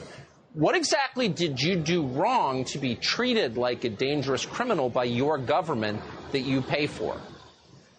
Well, we don't know because the warrant doesn't say. It authorizes them Antenna, to seize my phone here. and all the information uh, contained in the phone but there's no indication of, uh, of, of, any crime that this is connected to. Um, that's apparently in an attach in an affidavit, but the affidavit wasn't attached to the warrant. The Fourth Amendment's very wow, a- extraordinary story here. Forty-two dead uh, found in in a in a tractor. So let's uh, let's have a look at this story. Um, as I put the scanner back on. Uh, Broken too long at altitude, Lima 2141, Sallyport. Bravo 2141, Sallyport. At least 40. 2141, buddy. The article says at least 42 people found dead in 18 wheeler right, on Southwest Depot. side. Do you have anybody who can help us with a traffic stop? And I don't even know if the scanner is talking about this right now. Maybe for a suspicious vehicle. 1434 Alpine. Yeah, let me let me let me for the moment I'm going to turn the scanner off uh, for the moment and I'll turn it back on in a second. I just want to get some of the basic details out here. At least 42 people were found dead inside a tractor trailer on the southwest side, and 16 others were taken to area hospitals in varying conditions, according to multiple police sources. Several San Antonio police vehicles, as well as fire trucks and ambulances, are covering a portion of Quintana Road in the southwest side. Uh, KSAT had said earlier, we have several crews where at least 20 people were reported dead inside a tractor at Quintana Road and Cassin Road. Quintana and Cassin. Wow. So let me just get the map up here. 42 dead in, in a tractor. Uh, here. That's uh, that's extraordinary. Quintana and Cassin. That's going to be on the southwest side of of, uh, of. Okay, we'll we'll keep an eye on on that story. So meanwhile, let's uh, let's go back to getting a little bit more here from Richard. Being opposed to abortion is also pretty predictable, but it goes well beyond that. So they want to create a uh, electoral college for the state of Texas, so that much like our elect- electoral college and our Senate system gives preference to land over population, you could say. Um, this would do that. So they they will basically offer their rural voters a more power in electing statewide offices like governor um, and I guess the state senate and things like that. They'll be using a electoral college system. They mentioned secession, so they want to have a referendum in 2023 on whether Texas, Texas, should reinstitute itself as a or reconstitute itself as a republic. And they they also had some just funny things in there, like they want stricter laws against corporations that are like woke corporations that are promoting gay rights and CRT and all the stuff that Texas can like use state anti-monopoly power. um, and then the other thing was these little things that you can easily overlook, but maybe are telling. There, there were there were things in there like San Antonio. Um, we want stricter laws against doxing and swatting. So, I mean, how many people are really exposed to doxing or swatting? This seems to be something directed at like libs of TikTok and Tim Pool or something. So basically, the Texas law is like a big live stream or something like like it, it's coming from a different place than a lot of this other stuff. So it's a grab bag of like sovereign citizen type stuff. You know, Texas as a republic, a republic, not a state, um, type stuff, which has been around for a while, but it's always been treated as rather silly and, and you know not not serious really. You know, it's like we. I grew up in Texas. I mean, we would we would joke about like, oh well, we might just decide to become a republic again or something like that. And it's a grab bag of like the new right that's emerging online, plus um, the sovereign citizen stuff, plus the, the latest conservative outrage. And I, I was just kind of thinking about this, like, you know, Trump was the best aspects of Trump, and why I like Trump, and, and I imagine a lot of you did, was he, he had a Pat Buchanan quality to him. He had a Ross Perot quality to him. Even it was it was a kind of secular nationalism. Let's reindustrialize. Let's stop getting you know screwed over by the rest of the world you know america first. Like like there was a there was a healthy and very normal and kind of i don't know mid-century or mid to late century quality about him. I mean you can find these, against you know these interviews of trump on larry king from like the 80s or early 90s or something where he's talking about he's talking about all these issues like he's talking about japan. Okay here's uh we've got fox news this is a Fox News Alert. I'm Kevin Corke live in Washington. A passenger train traveling from Los Angeles to Chicago oh, striking Sorry. a dump truck in rural Missouri. The impact killing three people and injuring dozens more. Two of the people who were killed were on the Amtrak train. Another person was inside the truck. A spokesman for the Missouri State Highway Patrol says local hospitals have received more than 40 patients and are expecting even more victims. The extent of their injuries remains unclear at this hour. The Amtrak train carrying about 243 passengers and 12 crew members when the collision happened near Mendon. That's about 100 miles northeast of Kansas City. The crash caused seven cars to derail. It's the second Amtrak collision this week. Three people were also killed Sunday when an Amtrak commuter train smashed into a car in Northern California, as you see the pictures right there. I'm Kevin Corke, live in Washington. Now back to more Tucker Carlson tonight. As the United States focuses under the leadership of the Biden administration relentlessly on a conflict in Eastern Europe that is materially irrelevant to our interests, Latin America is falling apart, certainly from an American's perspective. Chile is now in rapid decline and anti American. So that leaves Brazil as the only large economy in this hemisphere that remains pro American. It's an enormous economy, ninth biggest in the world. Brazil has some of the deepest reserves of valuable natural resources on the planet. So if you care about the future of the United States, you ought to care deeply about the future of Brazil. And you should certainly be aware of China's strong and ongoing effort to turn Brazil into a Chinese colony. Now, the president of Brazil, Jair Bolsonaro is again the only pro American leader left in Latin America. And yet, for the first year and a half of his presidency, our president, Joe Biden, ignored his existence completely. And if anything, the State Department was hostile to the Bolsonaro administration. Recently, Biden did finally meet with Bolsonaro for the very first time at the Summit of the Americas. Filipe Martins is a. Okay. Keep an eye on the and we need to make electronics here and we should stop paying all this money to all these you know nato and things like that. Like we should get something out of it. Like it's all stuff that's totally reasonable and secular. He was pro-choice. He was not interested in the religious right and then just adopted it later on. And so with a lot of the kind of like texas stuff like their platform i could imagine him opposing those things or thinking that they're wrong or off base or, or whatever. And I, I think it's a, an example of like maga doesn't need trump at the end of the day. And he can get he he could go to jail for all of the J6 shenanigans, and it won't really matter. There's going to be a kind of renewed and in many ways radical and in many ways unhinged MAGA that will outlast him. And I, I don't know. I mean, I, I, think we've kind of entered a new realm, and certainly the uh, certainly like there's there's a lot of turning back the clock on issues that I think everyone assumed were basically settled. Abortion being a classic one, but even like the gay issue, like well beyond you know trans children and things like that. And uh, so I just think we're in a kind of remarkable state with these guys. And also, I'll just say, like, I feel um, far more alienated from this type of MAGA than I do from, you know, like the Trump of 2016 that never worked out or something. But they're going very hardcore. Um, I don't. I don't think that they're going to go hardcore really on immigration issues. They'll, they'll, go hardcore on like defending the border or whatever. That's a typical boilerplate. I think they're right. Um, I don't think they're going to go hardcore on a lot of the things that were, you know, like the edgy Trump supporter cared about. Um, this agenda didn't mention affirmative action. It did mention allowing people to, without a law degree, to take the bar exam and allowing uh, uh, other things like it, it, was basically like suggesting that everyone become a lawyer. Like you don't need credentials to be a professional. I guess you could even become a doctor. You could sell people, uh, you know, ivermectin and also sue, you know, acting pro se effectively, like sue women for having abortions. I mean, it was wacky as hell not wacky on a lot of the things that, that Trump really talked about in 2016. So anyway, I just find it kind of fascinating. And um, I also would say that I'm, you know, speaking personally, I, uh, I, I think they're going wacky and radical in all the wrong directions. But anyway, just a thought. What do you guys think? Is that, I mean, would you, do you think that that's as good a definition of Trumpism as anything else, like wacky and radical in all the wrong directions?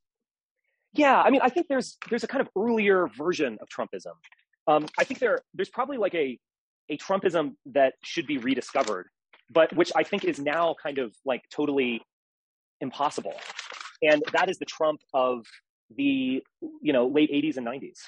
This Trump that is a clearly kind of right wing on some level, but um, not a culture war issue, but a kind of pro nationalism. I mean, Buchanan at his, I mean, obviously Buchanan gave the speech that defined the, the culture war, but Buchanan at his most, you know, like interesting, I would say, and and and, and is most like appealing to the right type of people. It, it, wasn't the culture war, the abortion stuff, or the Catholicism. It was definitely much more the like you know, we, we need to build a wall. We need to get control of immigration. We need to rethink foreign policy. No history. We're going to become a republic again. We need to, you know, maintain our industries. You know, globalism's failed. All that kind of stuff. I mean, I think we are now like well past all of these issues to the point where like I don't, you know, we're not living. It's not like 1986 anymore. So I feel like a lot of this is just water under the bridge. But I would say that a lot of it remains to me quite appealing and defensible. And I think there is like a version of Trump that you could discover that is like that. I Remember, Trump is a member of the Reform Party, which came directly out of Perot. And, um, you know, he, I don't know. I mean, there, there's something to be said for the fact that he, in 2000, he was suggesting that he run for president with Oprah as his VP. Now, obviously, that is cringe as hell. But if you are perhaps overly charitable to him, you see that like he wanted to unite the country. He did not want to become the world's mo- most divi- like the most divisive poisonous force in the universe. He wanted to kind of be like, hey, you know, let's get some outsiders here in Washington and let's let's run this correct and let's really communicate with the people and you know there, there was and reform the government and so on. I mean, it's there's something again there's something I find appealing. There's something very normal and healthy about that. Um, obviously, a lot you know I'm speaking for myself here, but a lot of us were just wildly attracted to Trump in 2016. We thought you know all of these super edgy you know outlandish taboo issues we could now bring to the fore. I certainly have failed at making like the meaning of Trumpism the things I care about. Now, whether I should be uh, blamed or whether that was a, uh, a, a dream to begin with is another question. But there's no doubt that like I don't define Trumpism really at all at this point. And there is going to be a Trumpism without Trump. And I, I think we're getting a glimpse of it. Like the degree to which the GOP is, you know, activated just can't be underestimated. I told this story, and maybe some of you guys weren't here yet when I told the story, but so I was meeting um, it, it, was actually someone from this group was with me at the time, and I was meeting this woman down in Kalispell. So I live in Whitefish, which is a resort town. Um, you know, it's Montana, but it is a ski resort, so it it, it has a froofy element. The, there are you know multimillionaires who have massive houses on the lake and so on like that. Um, Kalispell is also nice, uh, but it's more of a working class town. And um, so anyway, I was driving. I, I drove, drove down to Kalispell, and it was actually on Good Friday, so it was on in April. And there were these cars that I remember this car was like revving its engine, and it had an American flag and then a pirate flag, like a skull and crossbones flag, and it was revving its engine and like honking its horn. I was like, "What in the hell is this? Like, is this this is a Good Friday celebration? Like, what what am I seeing here?" And then I was walking around, and these you see all these cars like doing doing like what is it donuts or like spin like before the they were like slamming on the brakes while pr- punching the accelerator, so they were like spinning their tires, like wearing down their rubber tires, and smoke um, going up in the air before the light turned green. And it was just nuts. And I remember I was with this friend. I was like, oh my God, this is like a Trump thing. And I saw this one car that had a Confederate flag and a Trump flag in Montana. it's like, makes no sense, basically. But anyway, um, I, I remember seeing these like kind of I don't know, you know, wine mom type women. And I was like, I was like, is this a Trump rally? And she turned to me, she's like, they do this every Friday. Every Friday they're out. And I was like, they're not even observing like Good Friday. like they're just out and about. They, they probably don't even know it's Good Friday then after dinner, I was walking back and this smaller car drove up to me and the guy got out of his car and he said, fuck Trump. Oh, no, excuse me. He says, fuck Biden, fuck the liberals. And then he got in his car and drove off. And I was like, wow, I have come so far. Like five years ago, I was saying, I was saying, hail Trump at a rally and, you know, I was all in and, you know, so on. And then I lived to be like denounced by the movement. you know, like, the old revolutionaries who Stalin like had killed and so on. I, it was just a very strange feeling. And um, I uh, so anyway, I was thinking I don't think this guy knew who I was, but I think he just went after me because I was wearing somewhat I was wearing like a black leather jacket and jeans. I think he probably thought he was like this guy's a hipster. Uh, but it was just one of the most remarkable things. And I, I don't know. I, I just when I saw that I was like, wow, the the level of commitment and obsession just can't be underestimated. This is real. So do you see, and I admit this is the first I've heard about that uh, Texas platform you mentioned, but I mean, do yeah. you see do you see a connection between like those Trump people who are out on the street just for the sake of it? They've got they're so jacked up in this energy, got to do something. Do you see a connection between that energy, those people, and that Texas platform? And I mean, it's an honest question. I don't know what the answer is. I don't really have a sense of where these people are coming from or, what exactly is going on inside the Republican Party. But I mean, do you think that's when you do see a kind of a connection between that energy and that platform? Do you think that like the people in that group are really jacked up about the kinds of things that were in that Texas platform? Is that really where that energy is now? Well, yes and no. It's the same people. Now, if you talked to the guy in Montana and asked, like, what do you think? What do you want? Do you, what do you think about Texas secession? What do you think about, you know, what, what, were some of the other wackier ones, like a um, an electoral college, or what, what do you think? What is your opinion on abortion? They might not be on board with all that stuff, but it is the same type of people. And remember, it's an agenda. It's it's a a platform. I mean, platforms aren't really enacted; they're simply there to kind of unify the party. And I think this was kind of like a coming out, a debutante, and a coming out party. It was like this: this is who we are. You know, get used to it. This is you know, like we are literally trying to do this stuff. And um, Uh, you know, we we want to allow anyone to become a lawyer so that they can sue women who have abortions. I mean, it, it's the same type of people and the same type of mentality, and they are definitely invigorated. It's fascinating. Forty-two people died in a truck in San Antonio, and none of the news channels, the major news channels, not Fox News, not CNN, are mentioning it. Like I, am streaming some video from the San Antonio station, and then some independent guy is getting three times the views of the San Antonio station, and uh, but but nothing on CNN, nothing on ABC News streaming, none of the other news streaming services are saying anything. And you know why? Because these are 42 illegal immigrants, and the thinking of the news executives is people don't really care. So if it had been three American citizens, such as in that Amtrak incident, then yeah, it'd be all over the news but 42 dead Mexicans or, or Guatemalans, and uh, nobody in the American news business seems to care on, on, any of the major networks. Interesting. And I think the um, like the the January 6th commission or, or committee is going to work on a lot of moderate types. It's it's obviously going to work on liberals. And um, but I think it will work on a lot of moderate types. But like there is a large percentage of the population that doesn't care. And even if Trump is like humiliated or even sent to prison, like it, it just won't matter for them. They've moved on, and they're now. So on the news channels, they're covering Brittney Griner's uh, arrest in in Russia.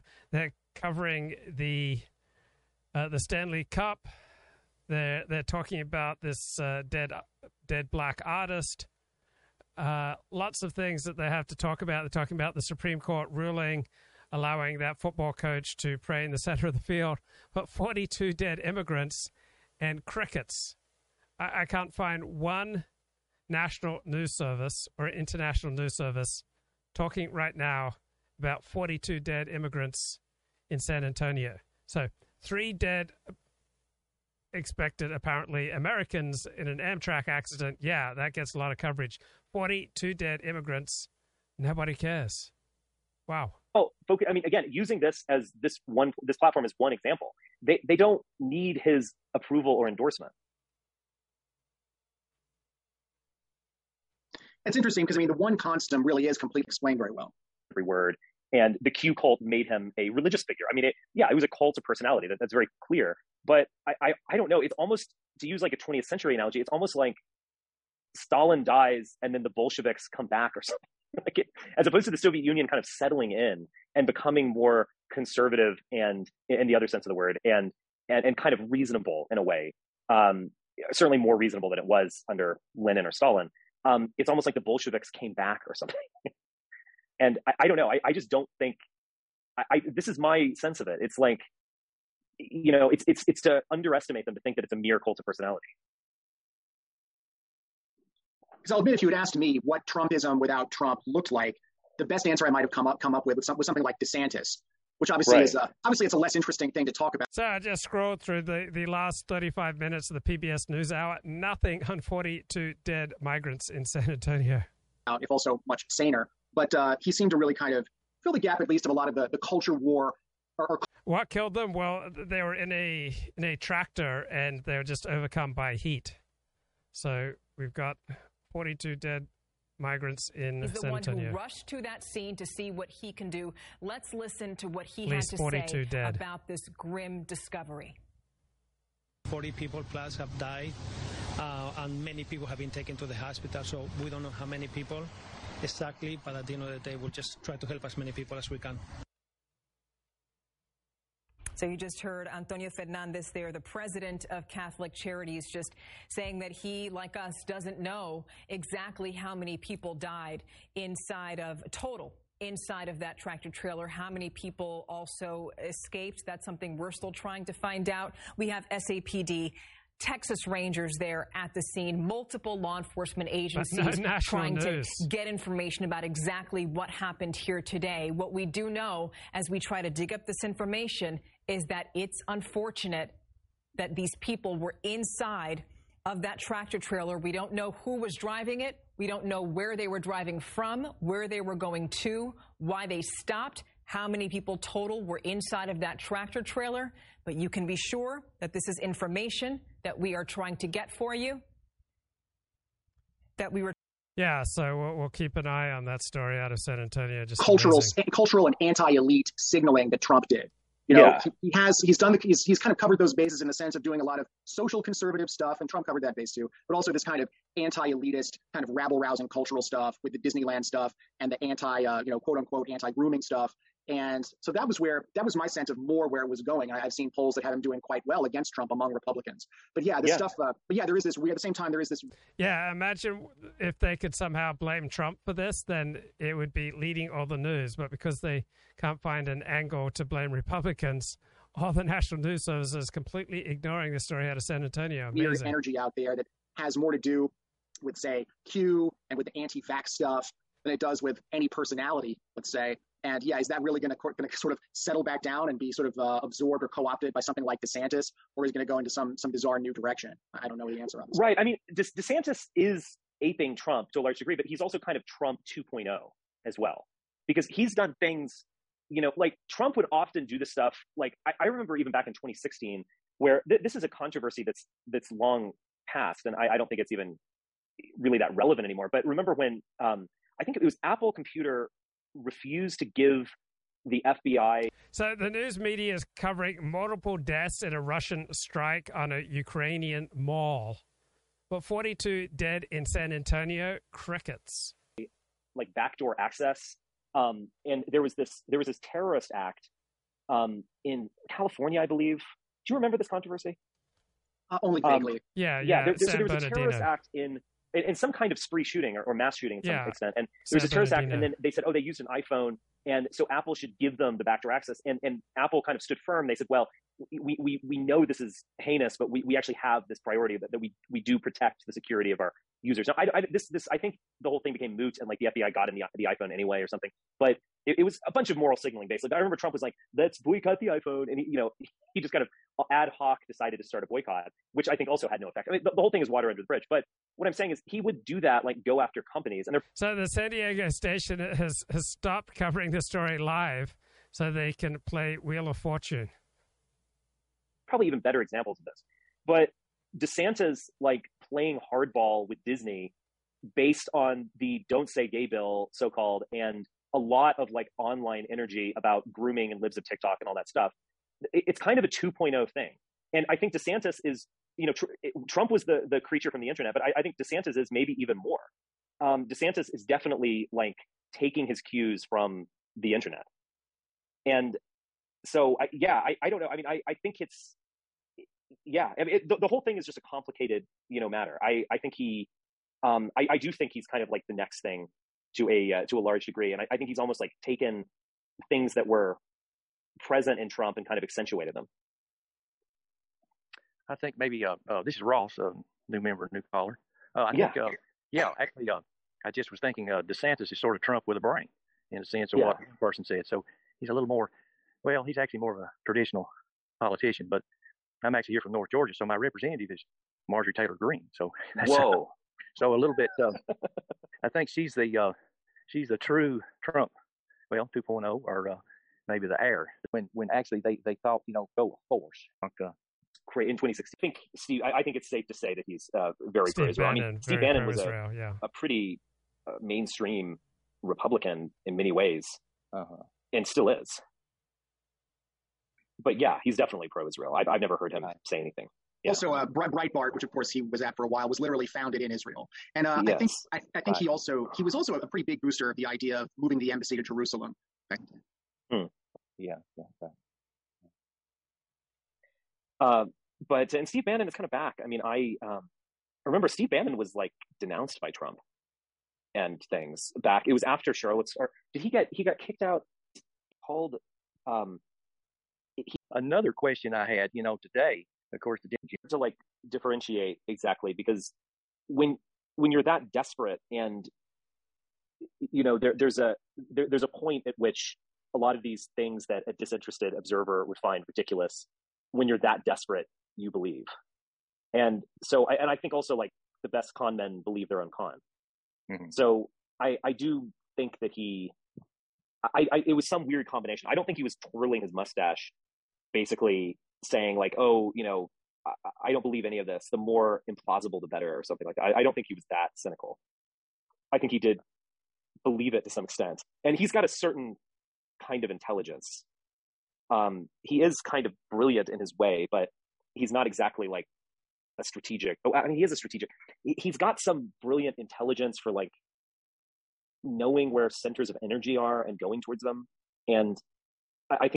Yeah, this is Richard there talking about Trump. Art Bell says, Luke, why did YouTube forward and start allowing Trump speeches again? Is it pressure? Is it loot? At some point, uh, Trump has to start being allowed back onto YouTube, and his speeches again have to be allowed to be carried live.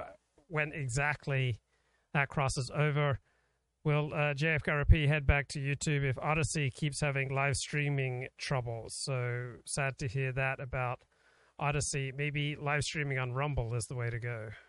So I'm thinking about that or DLive. I think it's even a kind of like real estate strategy in a way, where he wants to go to a kind of undervalued, like neighborhood in order to make a lot of money off it. And I think he did that to a very large degree by just like leaning into the birth certificate stuff with Obama or, you know, all this kind of stuff. Um, but yeah, I, I, I guess I, I, kind of lost my, my train there. I don't, well, I think he believed yeah. it. I think his type of mind is not an analytic mind or like a lawyerly mind or a scholarly mind. And so he sees some nonsense on the internet. He's like, what the fuck is this? You know, you know? So right. when I was a teenager, I remember reading about the Obama birth certificate, and I knew it was baloney because his mother was an American citizen, and at birth it didn't matter where he'd be born; he'd be an American citizen regardless, right. and thus eligible for the presidency. So even if he was born, wow! So these people apparently died in a Walmart parking lot, right? So. 42 people have been found dead in a sweltering tractor trailer at a Walmart parking lot in San Antonio. Nobody deserves to die in a Walmart. Or in Kenya, the fact he's an American mother would make it like just a non-issue from day one. In the Constitution, and this did come up to a certain extent, even citizens. So he's in. It is more complicated than that. Elected, I couldn't imagine.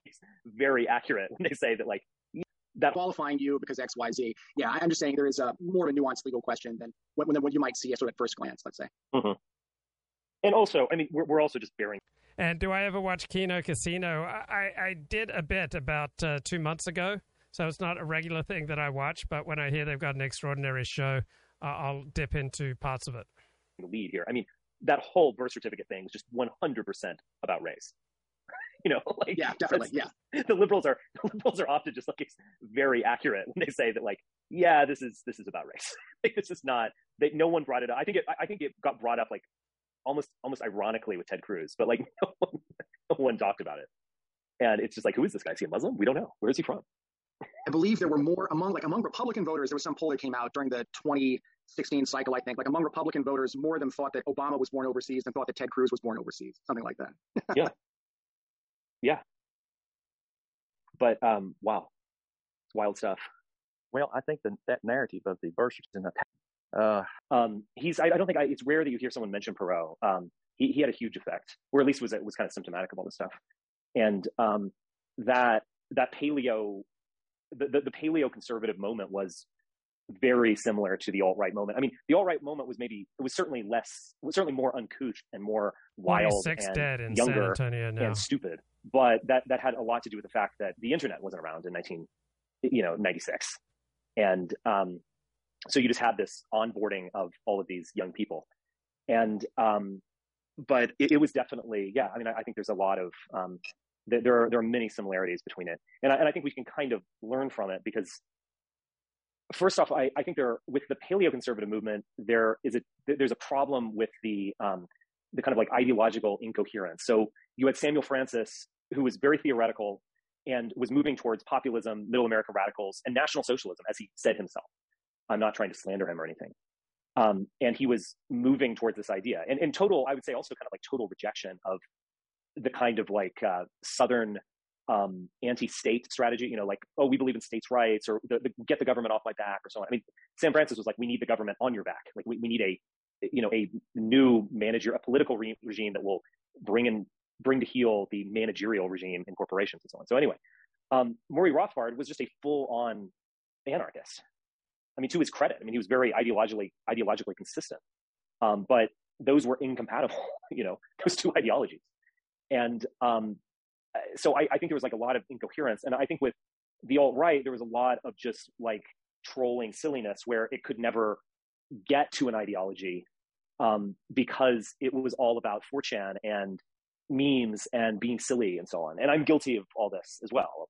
You know, just to be honest. Um, maybe I recognize that it was less guilty, but yeah, it was all about being outrageous and being young and crazy. And, and there's some good, good things about that, but it, it can't really go anywhere.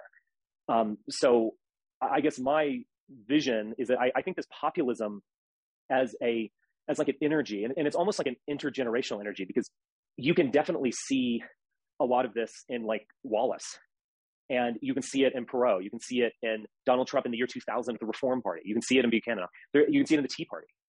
Um, there, there's this like intergenerational energy, a force that animates a certain certain people, and it is a class to a certain to a large extent, but it, it does go beyond just a kind of like middle America kind of thing. It's it's more a little more widespread, but it, but you can maybe if you can locate it somewhere, it is that a middle American radical, radical and a kind of middle class or lower middle class. It's not, it's not really it's not exactly a working class thing like from Marxism. So it's more of a kind of a middle um, revolt. So and when I, you Oh yeah, go ahead. Well, you can ask the question, then I'll go on. Go ahead. Oh, so when you say it's a lower class thing, but eh, but also an intergenerational thing, this vision of I like, said a middle class oh. thing. I didn't say lower class, but oh. but I think maybe maybe it's actually becoming more lower class as our as all of our prospects are declining and so on. But I think there's a at the, at the very least a, a middle quality to it. It's not a it's not a it's not like a I'm a union worker. I'm a I'm, I, I understand myself as working class. But you have elements of that, yes. But I, the, the, bigger thing, I think, is actually middle. I, I, would, I would, I would define it as more as income oriented. So I would say that it's people that pay tax. You know, mm-hmm. as far as because you've got a lot of people that pay tax are not uh, on these social. Plus the older guy whose wife left him. There are a lot of people who just live on the internet and have no prospects and don't want to have any prospects. Um, I also with January sixth, um, the that that was a middle uh, middle age revolt as well. So the average age was like 42 or 45 or something like that. Maybe a little bit surprising in the sense that you might think that if there's going to be a, a hot revolution, you know, it's going to be uh, people in their 20s or something. If suicide bombers are in their 20s. Um, but it was middle. Also, higher level of divorce among um, January 6 protesters than among the general public. So I think there was something to that. Like, you know, like Ashley Babbitt was kind of, you know, at her wits' end um, financially, from what we know. And so there, there was a lot of stress and maybe getting away from like the tax paying middle class. I think that had a lot to do with the Southern strategy, no question. But um, yeah, I, I, I, don't know. I would just still stress this middle um, plus some 4chan guys in their teens and 20s.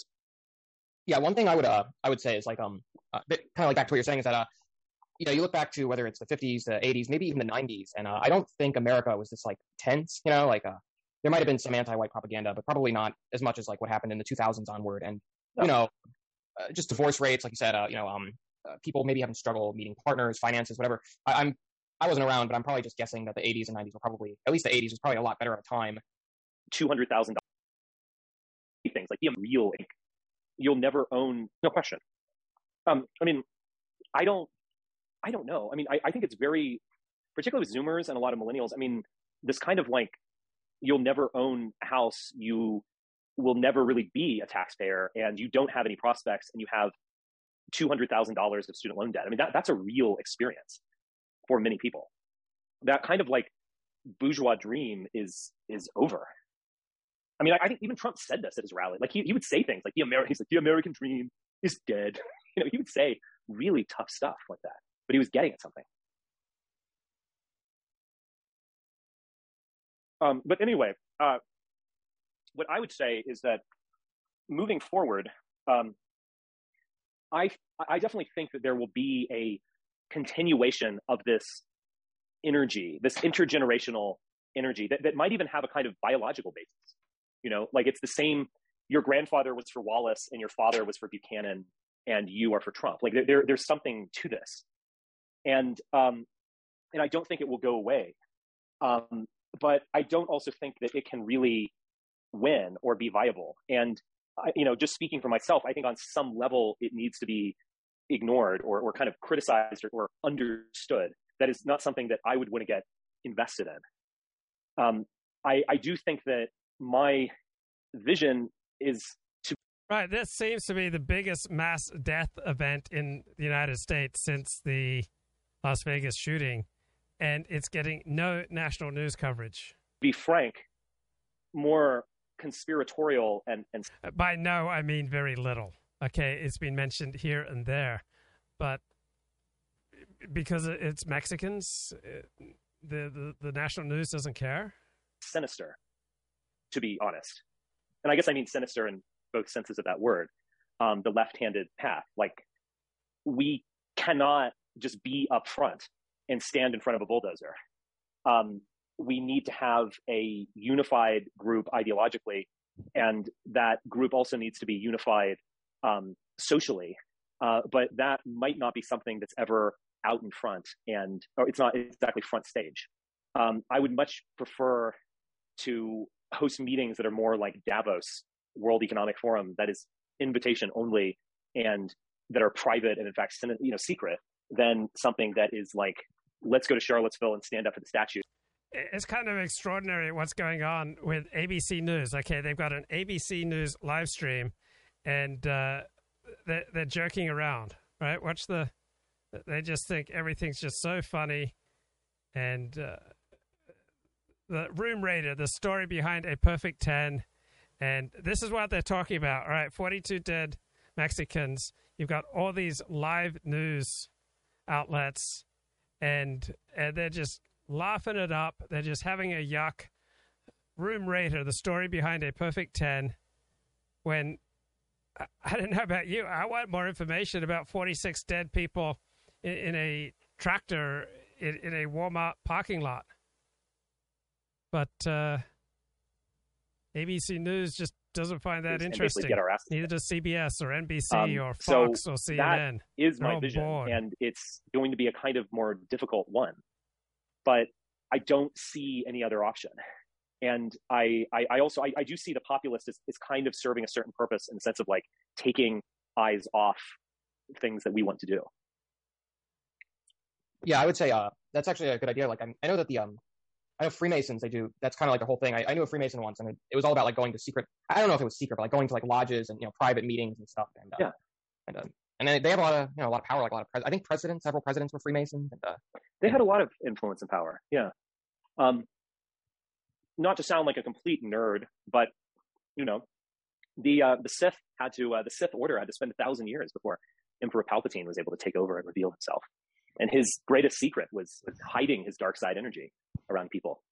Um, sorry for the nerdery, but um, you can learn things from uh, these uh, uh, Star Wars movies. Hiding power. there is much to, to take from that. Yeah. yeah. Um, as opposed to just losing. Yes. And um, yeah, losing's no fun. Yeah. Well, the, the great unanswered, the great unanswered course. But anyway, and talking of, it just seemed like transgender. Great unanswered. Yeah. Way. Yeah.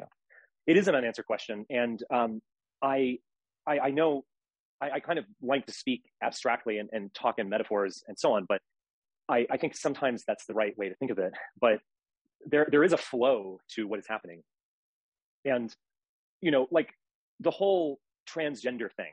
You know, I didn't predict that occurring after, say, roughly 2014 when you know, the Supreme Court affirmed gay marriage, and there was just kind of, it just seemed like that whole issue had just been settled, and um, there weren't weren't many more things on the checklist of of you know the the cultural left to accomplish. I, I never would have imagined that we would be talking about drag queens as like a social issue and you know hormone therapy and etc.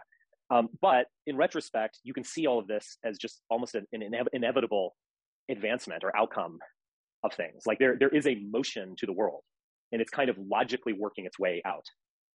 And if we just endlessly resist that motion, then in that logic, then we're going, it's much like trying to empty the ocean with a bucket or swim against the tide, as it were. Ah, now imagine if these people have been killed by guns, right? Then this would be capturing national attention. And sometimes you need to kind of swim with the tide and not resist things that are more powerful than you. Um, actually, at our first meeting, I, I told a story, which is okay. We got 46 dead migrants sweltered to death. All right, in San Antonio, and ABC News is focusing on a Chihuahua mix wins world's ugliest dog honor. Right, this is the live news coverage right now.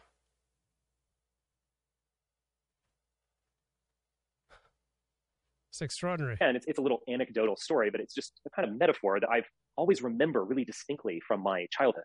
And that is, um, I was at Camp Longhorn in Texas, and uh, we went on a little field trip to the um, Inks Lake State, State Park, which is near camp. And they have some cliffs, and you like jump off cliffs, and it's all good fun.